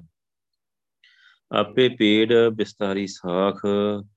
ਸੋ ਵਾਹਿਗੁਰੂ ਆਪ ਹੀ ਇੱਕ ਵੱਡਾ ਰੁੱਖ ਆ, ਆਪ ਹੀ ਉਹਦੀਆਂ ਟਾਹਣੇ ਸ਼ਿਖਾਵਾਂ, ਇੱਧਰ ਉੱਧਰ ਨੂੰ ਸ਼ਿਖਾਵਾਂ ਨੇ ਨਾ ਪੂਰਾ। ਸੋ ਜਿਵੇਂ ਆਪਾਂ ਕਹਿ ਲਈਏ ਇੱਕ ਰੁੱਖ ਆ, ਆਪਾਂ ਇੱਕ ਰੁੱਖ ਦੀ ਗੱਲ ਸ਼ੁਰੂ ਕਰ ਲਈਏ, ਇੱਕ ਰੁੱਖ ਦੀ ਕਹਾਣੀ ਸੁਣਾਈਏ ਸਾਰਿਆਂ ਨੂੰ। ਬਸ ਇੱਦਾਂ ਵਾਹਿਗੁਰੂ ਇੱਕ ਰੁੱਖ ਹੀ ਆ, ਉਹਦੀ ਸਟੋਰੀ ਸਾਰੀ ਉਹਦੀ ਹੈ, ਇੱਕੋ ਸਟੋਰੀ ਆ ਵਾਹਿਗੁਰੂ ਦੀ। ਸੋ ਉਹ ਆਪ ਹੀ ਜੜ੍ਹ ਆ, ਆਪ ਹੀ ਤਣਾ ਆ, ਆਪ ਹੀ ਟਾਹਣੀਆਂ ਆ, ਆਪ ਹੀ ਸ਼ਿਖਾਵਾਂ ਆ, ਆਪ ਹੀ ਪੱਤੇ ਆ। ਬਸ ਇਸੇ ਤਰ੍ਹਾਂ ਹੀ ਆ ਸਾਰਾ ਕੁਛ ਵਾਹਿਗੁਰੂ ਆਪ ਹੀ ਆ। ਜਿਵੇਂ ਆਪਾਂ ਦੇਖੀਏ ਪ੍ਰਕਾਸ਼ ਆ ਵਾਹਿਗੁਰੂ, ਪ੍ਰਕਾਸ਼ ਵਾਹਿਗੁਰੂ ਨੇ 5 ਤੱਤ ਬਣਾਏ ਆ। 5 ਤੱਤਾਂ ਤੋਂ ਅੱਗੇ ਸਾਰੀ ਕੁਦਰਤ ਬਣਾਈ ਆ। ਸਾਡੇ ਸਰੀਰ ਵੀ ਉਹਨਾਂ 5 ਤੱਤਾਂ ਤੋਂ ਬਣਾਏ ਆ, ਤੇ ਸਰੀਰਾਂ ਦੇ ਤੇ ਕੁਦਰਤ ਦੇ ਵਿੱਚ ਵੀ ਉਹ ਆਪ ਹੀ ਬੈਠਾ ਆ। ਆਪੇ ਪੇਡ ਬਿਸਥਾਰੀ ਸਾਖ। ਹਾਂ, ਬਹੁਤ ਵੱਡਾ ਵਿਸਥਾਰ ਵਾਲਾ ਆ, ਕੋਈ ਛੋਟਾ ਮੋਟਾ ਰੁੱਖ ਨਹੀਂ, ਕੋਈ ਆਪਾਂ ਜਿਵੇਂ ਕਹਿ ਲਈਏ ਕੋਈ ਬੋਰਡ ਜਾਂ ਪਿੱਪਲ ਦਾ ਰੁੱਖ ਨਹੀਂ ਵੀ ਇੰਨਾ ਕੁ ਨਹੀਂ। ਬਹੁਤ ਵੱਡਾ ਆ, ਬਹੁਤ ਵੱਡਾ। ਇਹ ਗੱਲ ਤੇ ਮੇਰੇ ਖਿਆਲ ਆਪਾਂ ਨੂੰ ਸੋਚਣੀ ਨਹੀਂ ਚਾਹੀਦੀ ਕਿ ਕਿੰਨਾ ਵੱਡਾ ਮੈਂ ਦੇਖਾਂ। ਨਹੀਂ, ਇਹ ਨਹੀਂ ਦੇਖ ਸਕਦੇ। ਬਿਰਖੇ ਹੇਠ ਸਭ ਜਨਤੇ ਇਕੱਠੇ, ਇੱਕ ਤੱਤੇ ਇੱਕ ਬੋਲਣ ਮਿੱਠੇ। ਅਸਮਾਨ ਹੁਣ ਕਿੰਨਾ ਵੱਡਾ, ਕੋਈ ਅੰਦਾਜ਼ਾ ਲੱਗ ਜੂਗਾ ਅਸਮਾਨ ਕਿੰਨਾ ਵੱਡਾ? ਆਖੋ ਤੇ ਅੱਗੇ ਦੀ ਅੱਗੇ ਦੀ ਅੱਗੇ ਖਲਾ ਤੇ ਤੁਰਿਆ ਹੀ ਜਾਂਦਾ, ਜਿੱਥੋਂ ਤੱਕ ਮਰਜ਼ੀ ਚਲੇ ਜਾਓ।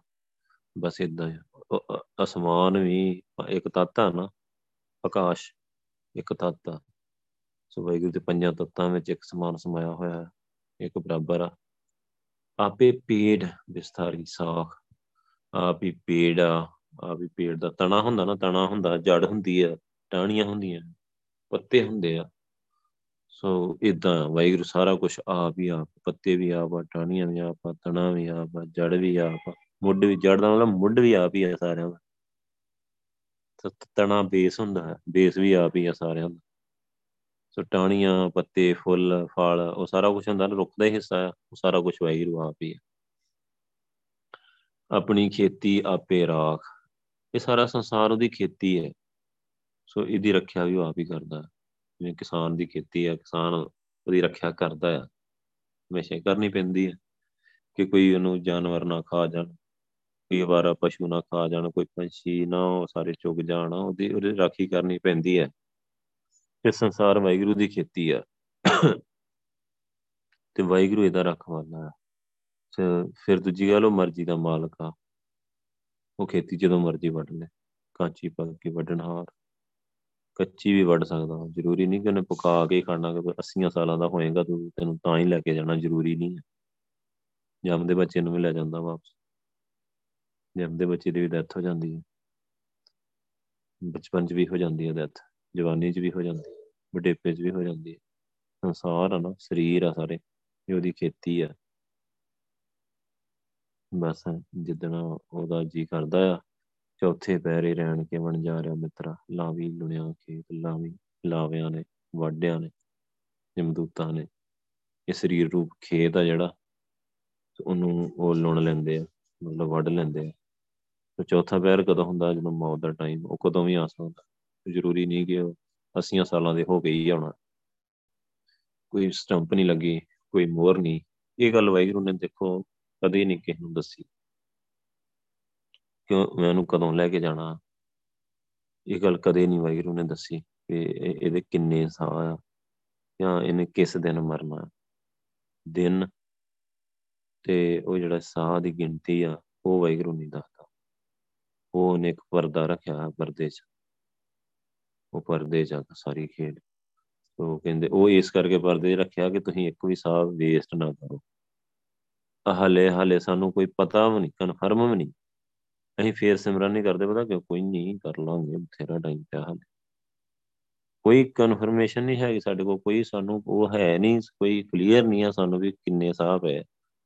ਐਵੇਂ ਇਸ ਗੱਲ ਤੇ ਟਾਲ ਕੇ ਤੇ ਆਪਣੀ ਬਰਬਾਦ ਕਰ ਰਹੇ ਆਪਾਂ, ਆਪਣੇ ਸਮੇਂ ਨੂੰ ਬਰਬਾਦ ਕਰ ਰਹੇ। ਇੱਥੇ ਬਹੁਤ ਜੀਣਾ ਸ਼ਬਦ ਹੋਰ ਕਹਿ ਰਹੇ, ਜਦੋਂ ਕੋਈ ਹੋਰ ਗੱਲ ਕਹਿੰਦੇ, ਬਿਨਾਂ ਸਹੁਰੇ ਬੰਦਨਾ ਸਭ ਭੁਲਾਵਣਾ, ਹਮ ਆਦਮੀ ਹਾਂ ਇਕਦਮ ਹੀ, ਮੋਹਲਤ ਮੌਤ ਨਾ ਜਾਣਾ, ਜੈਸੇ ਜਲ ਤੇ ਬੁੱਧ ਬਦਾ ਉਪਜੇ ਬਿਨ ਸੈਨੀਤ, ਜਗ ਰਚਨਾ ਤੈਸੇ ਰਚੀ, ਔਰ ਨਾਨਕ ਸੁਨ ਮੀਤ, ਛੱਡ ਵਿਡਾਣੀ ਤਾਤ ਮੂੜੇ, ਕੀਹਾਂ ਵਸਣਾ ਰਾਤ ਮੂੜੇ, ਜ਼ਿੰਦਗੀ ਦੀ ਇੱਕ ਰਾਤ, ਕੁਝ ਗਿਣਤੀ ਦੇ ਸਵਾਸ, ਪਤਾ ਨਹੀਂ ਅਗਮਤ ਕੇ ਜਾਪੇ ਸਾਵੇ ਕੇ ਨਾਵੇ ਰਾਮ, ਪਤਾ ਨਹੀਂ ਅਗਲਾ ਸਾਵਣਾ ਕਿ ਨਹੀਂ ਆਉਣਾ। ਤੂੰ ਵਾਹਿਗੁਰੂ ਕਰ, ਫਿਰ ਹੁਣ ਕਿਹਦੀ ਮੰਨੀ? ਗੁਰੂ ਦੀ ਕਿ ਮਨ ਦੀ? ਗੁਰੂ ਪਿੱਛੇ ਜਾਣਾ ਕਿ ਮਨ ਪਿੱਛੇ ਜਾਣਾ? ਮਨ ਦੇ ਟਾਈਮ ਵੇਸਟ ਕਰਾਉਣਾ, ਮਰਜ਼ੀ ਕਰ ਲਓ। ਮਨ ਦਾ ਮਤਲਬ, ਮਾਇਆ ਦਾ ਮਤਲਬ ਹੈ ਟਾਈਮ ਵੇਸਟ ਕਰਵਾਉਣਾ ਤੁਹਾਡਾ। ਵਾਹਿਗੁਰੂ ਇਹ ਗੱਲ ਵਾਹਿਗੁਰੂ ਕਹਿੰਦੇ, ਗੁਰੂ ਸਾਹਿਬ ਕਹਿੰਦੇ ਆ ਕਿ ਬਹੁਤ ਕੀਮਤੀ ਸਮਾਂ ਤੇਰਾ, ਬਹੁਤ ਮਾਨਸ ਜਨਮ ਦੁਲੰਭ, ਦੁਲੰਭ ਕਹਿੰਦਾ, ਦੁਰਲੱਭ, ਲੁੱਟਦਾ ਨਹੀਂ, ਬਹੁਤ ਕੀਮਤੀ ਸਮਾਂ ਤੇਰਾ। ਗੁਰਮੁਖ ਹੋਣ ਵਾਸਤੇ ਮਨੁੱਖਾ ਜਨਮ ਮਿਲਿਆ ਆ, ਗੁਰਮੁਖ ਨੂੰ ਹੀ ਸਮਝ ਪੈਂਦੀ ਆ ਕਿ ਕਿੰਨਾ ਕੀਮਤੀ ਆ। ਗੁਰਮੁਖ ਹੋ ਜਾ ਤੇ ਵਾਹਿਗੁਰੂ ਨੂੰ ਪਾਲਾ, ਬੜਾ ਦੁਰਲੱਭ ਸਮਾਂ ਹੀ ਤੇਰਾ। ਮਨ ਤਨ ਹੋਏ ਚੁਲੰਬ, ਜੇ ਸਤਿਗੁਰ ਪਾਇਆ। ਗੁਰੂ ਸਾਹਿਬ ਨੇ ਕਰਾਂ ਭਾ, ਏਦਾਂ ਦਾ ਬਣ ਕੇ ਗੁਰੂ ਸਾਹਿਬ ਨੂੰ ਪਾ ਜਾਏ ਤੂੰ ਇੱਕ ਵਾਰੀ, ਉਸ ਤੋਂ ਬਾਅਦ ਦੱਸੀ ਕਿ ਗੁਰੂ ਸਾਹਿਬ ਵਾਹਿਗੁਰੂ ਦਿੰਦੇ ਕੀ ਆ। ਇੱਕ ਵਾਰਾਂ ਪਰ ਆਪ ਏਦਾਂ ਦਾ ਹੋ ਜਾ ਕੇ ਇੱਕ ਵਾਰਾਂ ਭਾ ਜਾ ਗੁਰੂ ਸਾਹਿਬ ਨੂੰ, ਤੇ ਗੁਰੂ ਸਾਹਿਬ ਕਹਿਣਗੇ ਵਾਕਈ ਇਹ ਮੇਰਾ ਪਿਆਰਾ ਆ, ਇਹ ਮੇਰਾ ਪਿਆਰਾ ਪੁੱਤ ਆ। ਇੱਕ ਵਾਰੀ ਗੁਰੂ ਸਾਹਿਬ ਕਹਿਣ ਆਪਣੇ ਮੂੰਹੋਂ, ਵਾਹਿਗੁਰੂ ਇੱਕ ਵਾਰੀ ਕਵੇ, ਫਿਰ ਦੱਸੀ ਤੂੰ ਕੀ ਪਾਇਆ ਆ, ਕਿ ਤੂੰ ਕੀ ਪਾ ਲਿਆ, ਫਿਰ ਤੈਨੂੰ ਪਤਾ ਲੱਗੂਗਾ। ਉਹ ਫਿਰ ਦੇਖੀ, ਫਿਰ ਬੰਦਾ ਦੱਸ ਨਹੀਂ ਪਾਊਗਾ ਕਿਸੇ ਨੂੰ ਸੰਸਾਰ ਦੇ ਵਿੱਚ ਕਿ ਮੈਂ ਕੀ ਪਾਇਆ। ਫਿਰ ਏਦਾਂ ਦੀ ਖੇਡ ਹੋ ਜਾਣੀ। ਪਰ ਇੱਕ ਵਾਰ ਵਾਹਿਗੁਰੂ ਨੂੰ ਭਾ ਜਾਈਏ ਬਸ। ਸੋ ਭਾਵਾਂਗੇ ਕਿਵੇਂ? ਕੀ ਭਾਉਂਦਾ ਉਹਨੂੰ? ਉਹਦਾ ਹੁਕਮ, ਉਹਦੇ ਹੁਕਮ 'ਚ ਰਹਿਣ ਵਾਲੀ ਜੀਵ ਇਸਤਰੀ, ਉਹਦੇ ਹੁਕਮ ਵਿੱਚ ਰਹਿਣ ਵਾਲਾ ਉਹਦਾ ਪੁੱਤਰ ਉਹਨੂੰ ਬਹੁਤ ਭਾਉਂਦਾ ਹੈ। ਓਬੀਡੀਐਂਟ, ਓਬੀਡੀਐਂਟ ਕਿਹਦੇ? ਵਾਹਿਗੁਰੂ ਦੇ ਹੁਕਮ। ਕਿਹਦਾ? ਵਾਹਿਗੁਰੂ ਦਾ। ਵਾਹਿਗੁਰੂ ਦੇ ਹੁਕਮ 'ਚ ਰਹਿਣਾ, ਬਸ ਹੁਕਮ ਤੋਂ ਬਾਹਰ ਨਹੀਂ, ਮਜਾਲ ਹੀ ਨਹੀਂ। ਇੱਦਾਂ ਅਸਲ ਵਿੱਚ ਜੇ ਆਪਾਂ ਕਹੀਏ ਨਾ, ਬਹੁਤ ਜ਼ਿਆਦਾ ਕੌਣ ਭਾਉਂਦਾ ਵਾਹਿਗੁਰੂ ਨੂੰ? ਜਿਹੜਾ ਕਦੇ ਹੁਕਮ 'ਚੋਂ ਬਾਹਰ ਜਾਣ ਦੀ ਸੋਚਦਾ ਵੀ ਨਹੀਂ, ਸਭ ਤੋਂ ਜ਼ਿਆਦਾ ਪਸੰਦ ਆ ਵਾਹਿਗੁਰੂ। ਜਿਹਨੂੰ ਨਾ ਡਰ ਆ ਜਾਂਦਾ ਇਹ ਸੋਚ ਕੇ, ਜਦੋਂ ਹੁਕਮ ਤੋਂ ਬਾਹਰ ਜਾਣ ਦੀ ਮਨ ਕਿਤੇ ਮਾੜਾ ਜਾਂ ਫੁਰਨਾ ਵੀ ਦੇਵੇ ਨਾ, ਤੇ ਬੰਦੇ ਨੂੰ ਡਰ ਆ ਜਾਵੇ ਕਿ ਮੇਰਾ ਮਨ ਮੈਨੂੰ ਕੀ ਕਹਿ ਰਿਹਾ, ਤੇ ਉਹਨੂੰ ਉਹ ਡਰਨ ਲੱਗ ਪਏ ਵਾਹਿਗੁਰੂ, ਉਹਨੂੰ ਰੋਣਾ, ਉਹਦਾ ਵੈਰਾਗ ਸ਼ੁਰੂ ਹੋ ਜਾਏ ਵਾਹਿਗੁਰੂ ਦੇ ਅੱਗੇ। ਇਹਦਾ ਮਤਲਬ ਬਹੁਤ ਜ਼ਿਆਦਾ ਭਾ ਗਿਆ ਵਾਹਿਗੁਰੂ, ਉਹ ਬਹੁਤ ਪਸੰਦ ਆ ਗੁਰੂ ਪਾਤਸ਼ਾਹ ਨੂੰ ਇਹੋ ਜਿਹਾ ਪੁਰਸ਼। ਮਨ ਤਨ ਹੋਏ ਚਲੰਬ ਜੇ ਸਤਿਗੁਰ ਭਾਇਆ, ਉਹਦਾ ਮਨ ਤਨ ਚਲੰਬ ਹੋ ਜਾਂਦਾ, ਗੁਰੂ ਸਾਹਿਬ ਨੂੰ ਭਾ ਜਾਂਦਾ। ਚੱਲੇ ਜਨਮ ਸਵਾਰ ਵੱਖਰ ਸੱਚ ਲੈ, ਉਹ ਸੱਚ ਦਾ ਵੱਖਰ ਵਾਹਿਗੁਰੂ ਦਾ ਨਾਮ ਦਾ ਸੌਦਾ ਲੈ ਕੇ ਜਾਂਦਾ। ਪੱਤ ਪਾਏ ਦਰਬਾਰ ਸਤਿਗੁਰ ਸ਼ਬਦ ਪੈ, ਉਹ ਉਹਨੂੰ ਪੱਤ ਮਿਲਦੀ ਆ, ਉਹਨੂੰ ਸਿਰਫ ਪਾਓ ਮਿਲਦਾ ਆ, ਉੱਤੇ ਉਹ ਰੇਸ਼ਮੀ ਦੁਪੱਟਾ ਉੱਤੇ ਪੈਂਦਾ ਆ, ਉਹਦੀ ਇੱਜ਼ਤ ਰੱਖਦਾ ਵਾਹਿਗੁਰੂ। ਸੋ ਜਿੱਥੇ ਗੁਰੂ ਸਾਹਿਬ ਵਾਹਿਗੁਰੂ ਇੰਨੀ ਬਖਸ਼ਿਸ਼ ਕਰਦੇ ਆ। ਸੰਦੀਪ ਕੌਰ ਨੇ ਦੱਸਿਆ ਹੈ ਨਾ ਕਿ ਕਿਵੇਂ ਇੱਕ ਦੁਪੱਟਾ ਆਇਆ ਗੋਲਡਨ, ਸੁਨਹਿਰੀ ਪ੍ਰਕਾਸ਼ ਦਾ ਬਣਿਆ ਹੋਇਆ, ਜਿਸ ਜਿਹਨੂੰ ਆਪਾਂ ਗੁਰੂ ਸਾਹਿਬ ਨੇ ਲਿਖਿਆ ਬਾਣੀ ਦੇ ਵਿੱਚ, ਪ੍ਰੇਮ ਪਟੋਲਾ ਤੈਂ ਸ਼ੈਂ ਦਿੱਤਾ ਢੱਕਣ ਕੋ ਪਤ ਮੇਰੀ। ਵਾਹਿਗੁਰੂ ਨੇ ਉਹ ਪਿਆਰ ਰੂਪੀ ਕੱਪੜਾ ਆਪ ਹੀ ਪਾਇਆ, ਮੇਰੀ ਇੱਜ਼ਤ ਢੱਕ ਲਈ, ਕੋਈ ਵੇਖ। ਉਸ ਤੋਂ ਬਾਅਦ ਚਲੋ ਮੰਨ ਲਓ ਤੁਹਾਡੇ ਤੇ ਵੀ ਪਾ ਦੇਣ ਵਾਹਿਗੁਰੂ, ਤੁਸੀਂ ਪਾ ਜਾਓ ਤੇ ਕੋਈ ਪਾ ਦੇਣ, ਉਸ ਤੋਂ ਬਾਅਦ ਦੇਖੋ ਕਿਹੜਾ ਵਿਕਾਰ ਆਉਂਦਾ, ਉਸ ਤੋਂ ਬਾਅਦ ਦੇਖਿਓ ਕੀ ਹੁੰਦਾ, ਉਸ ਤੋਂ ਬਾਅਦ ਕੁਛ ਹੋਏ।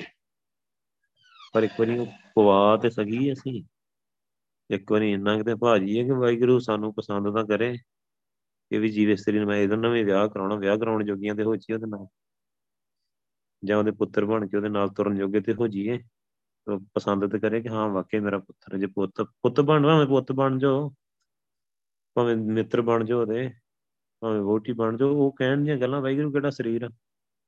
ਸੋ ਵਾਹਿਗੁਰੂ ਨੇ ਉੱਥੇ ਕੋਈ ਸਾਡੇ ਕੋਲ ਕੋਈ ਚੌਂਕਾ ਚੁੱਲਾ ਨਹੀਂ ਕਰਾਉਣਾ ਜਾ ਕੇ ਵੀ ਉਹਨੇ ਵੋਟੀ ਬਣਾ ਕੇ ਖੜਨਾ, ਸੱਚਖੰਡ ਜਾਣਾ ਬਸ।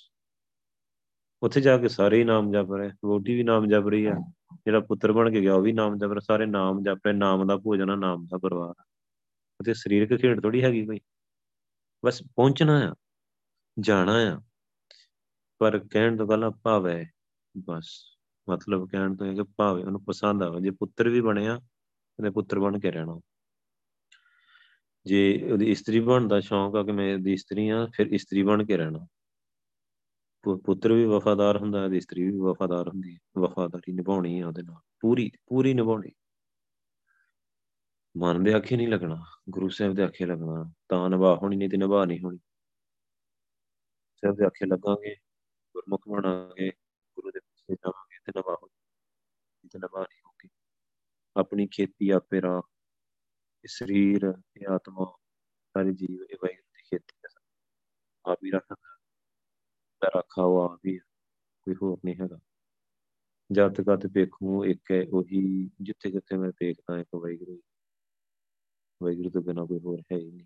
ਘੱਟ ਘੱਟ ਅੰਤਰ ਆਪੇ ਸੋਈ, ਸਾਰੇ ਸਰੀਰਾਂ 'ਚ ਵਾਹਿਗੁਰੂ ਆਪ ਹੀ। ਆਪਾਂ ਨੂੰ ਕਈ ਵਾਰੀ ਨਾ ਅਫਵਾਹਾਂ ਤੇ ਏਦਾਂ ਦੀਆਂ ਗੱਲਾਂ ਜੋ ਆਪਾਂ ਸੁਣਨ ਨੂੰ ਮਿਲਣਗੀਆਂ ਨਾ, ਸੋ ਇਹ ਮਾਤਰ ਅਫਵਾਹਾਂ ਲੱਗਦੀਆਂ। ਜਿਵੇਂ ਹੁਣ ਦੇਖੋ ਤੁਰਕੀ 'ਚ ਭੁਚਾਲ ਆਇਆ, 1500 2000 ਜਿੰਨਾ ਬੰਦਾ ਮਰ ਗਿਆ, ਤੇ ਉਹ ਖਬਰ ਆ ਗਈ ਏਦਾਂ ਹੋ ਗਿਆ। ਮੈਨੂੰ ਤੇ ਅਫਵਾਹ ਲੱਗਦੀ, ਅਫਵਾਹ ਹੀ ਹੈ। ਕਿਉਂ? ਵਾਹਿਗੁਰੂ ਨੇ ਜਿਨਕੀ ਚੀਰੀ ਦਰਗੇ ਪਾਟੀ ਨਾ ਮਰਨਾ ਭਾਈ, ਉਹਨਾਂ ਦੀ ਚਿੱਠੀ ਫਟੀ ਹੋਈ, ਉਹਨਾਂ ਨੇ ਮਰਨਾ, ਲੈ ਜਾਣਾ ਹੈ ਵਾਹਿਗੁਰੂ ਬਸ। ਉਹ ਤੇ ਇੱਕ ਬਹਾਨਾ ਆ, ਭੁਚਾਲ ਲਿਆਉਣਾ, ਸੁਨਾਮੀ ਲਿਆਉਣੀ, ਕੀ ਕਰਨਾ, ਉਹ ਤੇ ਬਹਾਨਾ ਆ ਉਹਦਾ। ਕੋਈ ਜੰਗ ਲਾ ਦੇਣੀ, ਕੁਝ ਐਂ ਕਰ ਦੇਣਾ, ਉਹਦਾ ਬਹਾਨਾ ਆ ਬਸ। ਚਿੱਠੀ ਤੇ ਉੱਥੋਂ ਪੜ੍ਹਦੀ ਉੱਧਰੋਂ, ਮਨਮੁਖਾਂ ਦੀ ਧਰਮਰਾਜ ਦੇ ਹੱਥ 'ਚ ਆ। ਤੇ ਧਰਮਰਾਜ ਦੇਖਦਾ ਕਿ ਹਾਂ ਕਿੰਨੇ ਚੁੱਕਣੇ ਇੱਕ ਵਾਰੀ, ਕਿਉਂਕਿ ਇਹਨੇ ਇਹਨਾਂ ਜ਼ਿਆਦਾ ਹੀ ਗਾਹ ਪਾਇਆ ਹੋਇਆ। ਸੋ ਬਸ ਜਿੰਨੇ ਚੁੱਕਣੇ ਉਹਨੇ ਚੁੱਕ ਲੈਂਦਾ ਇੱਕ ਵਾਰੀ। ਤੇ ਇਹ ਇੱਥੇ ਉਹ ਖਬਰ ਇੱਕ ਅਫਵਾਹ ਦੀ ਤਰ੍ਹਾਂ ਉੱਡਦੀ, ਆਇਆ ਹੋ ਗਿਆ ਹੋਇਆ ਤੇ ਵਾਹਿਗੁਰੂ ਦਾ ਕੀਤਾ, ਜਾਂ ਤਾਂ ਇਹਨਾਂ ਕਿਸੇ ਹੋਰ ਨੇ ਕੀਤਾ, ਫਿਰ ਤੇ ਆਪਾਂ ਗੱਲ ਕਹੀਏ।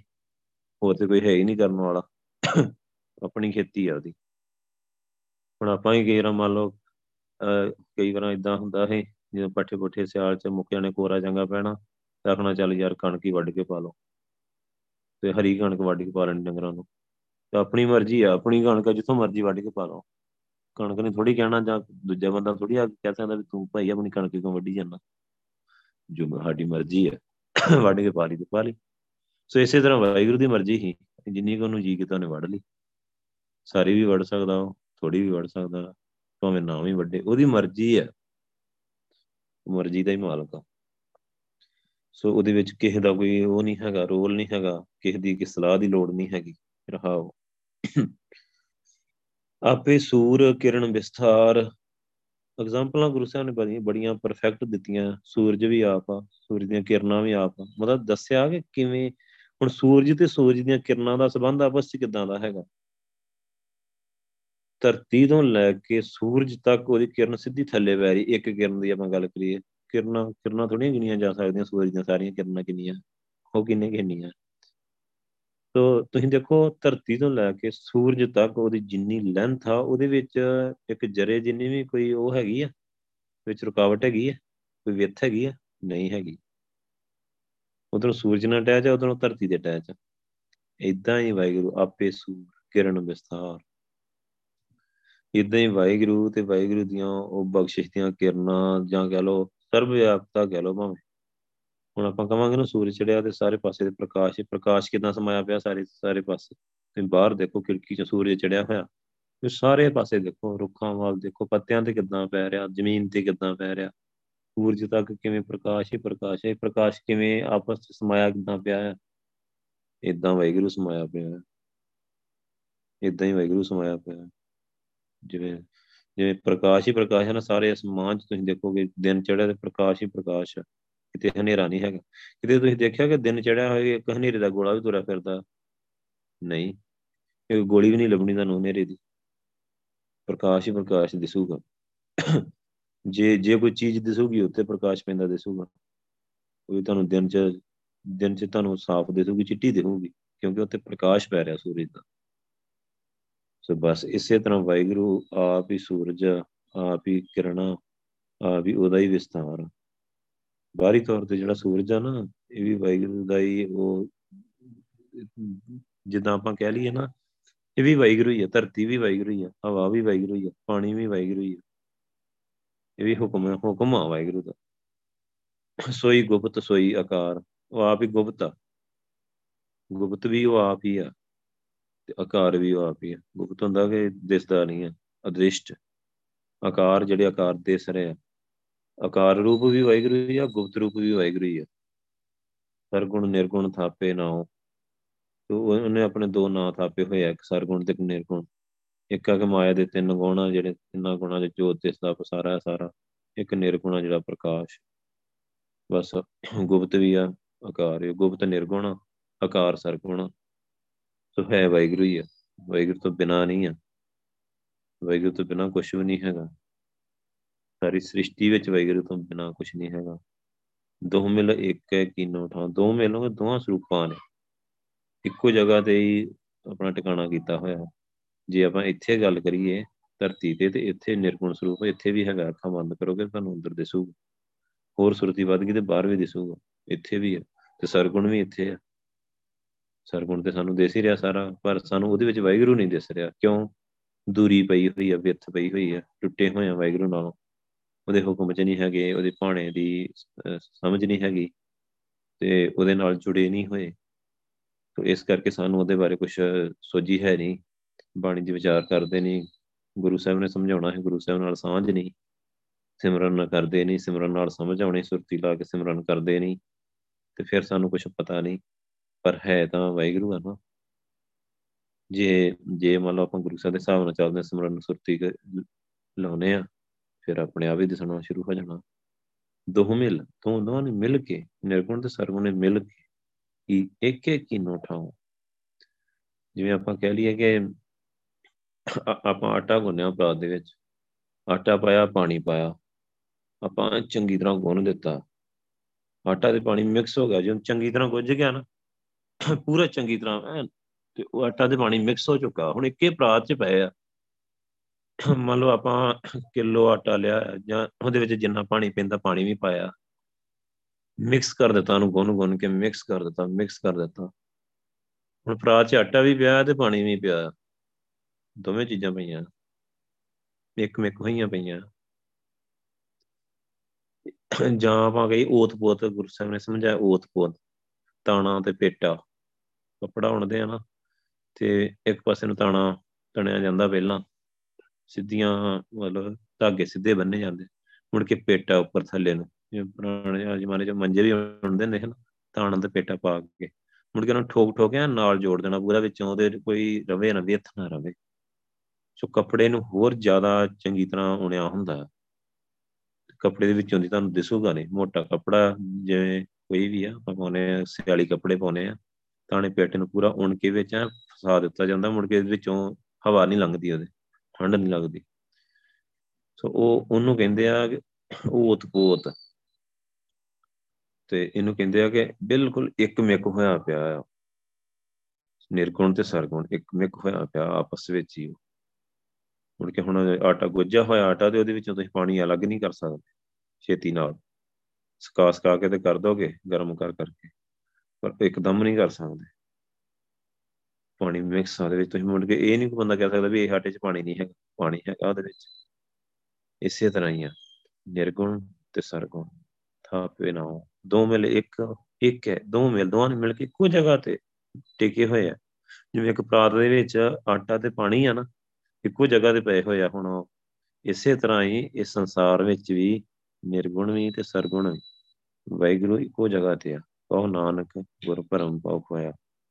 ਬਸ ਗੁਰੂ ਪਾਤਸ਼ਾਹ ਦੇ ਅੱਗੇ ਗੁਰੂ ਨੇ, ਧੰਨ ਸ਼੍ਰੀ ਗੁਰੂ ਗ੍ਰੰਥ ਸਾਹਿਬ ਜੀ ਨੇ ਮੇਰਾ ਭਰਮ ਤੇ ਭਾਉ ਖਤਮ ਕਰ ਦਿੱਤਾ। ਭਰਮ ਕੀ, ਪਹਿਲਾਂ ਮੈਨੂੰ ਲੱਗਦਾ ਕਿ ਵਾਹਿਗੁਰੂ ਹੈ ਨਹੀਂ ਆ, ਕਿੱਥੇ ਆ ਵਾਹਿਗੁਰੂ, ਇਹ ਭਰਮ ਹੀ ਸਰੀਰ ਮੈਨੂੰ ਕਹਿੰਦਾ ਹੈ ਕਿੱਥੇ ਵਾਹਿਗੁਰੂ, ਕੋਈ ਰੱਬ ਨਹੀਂ ਹੁੰਦਾ।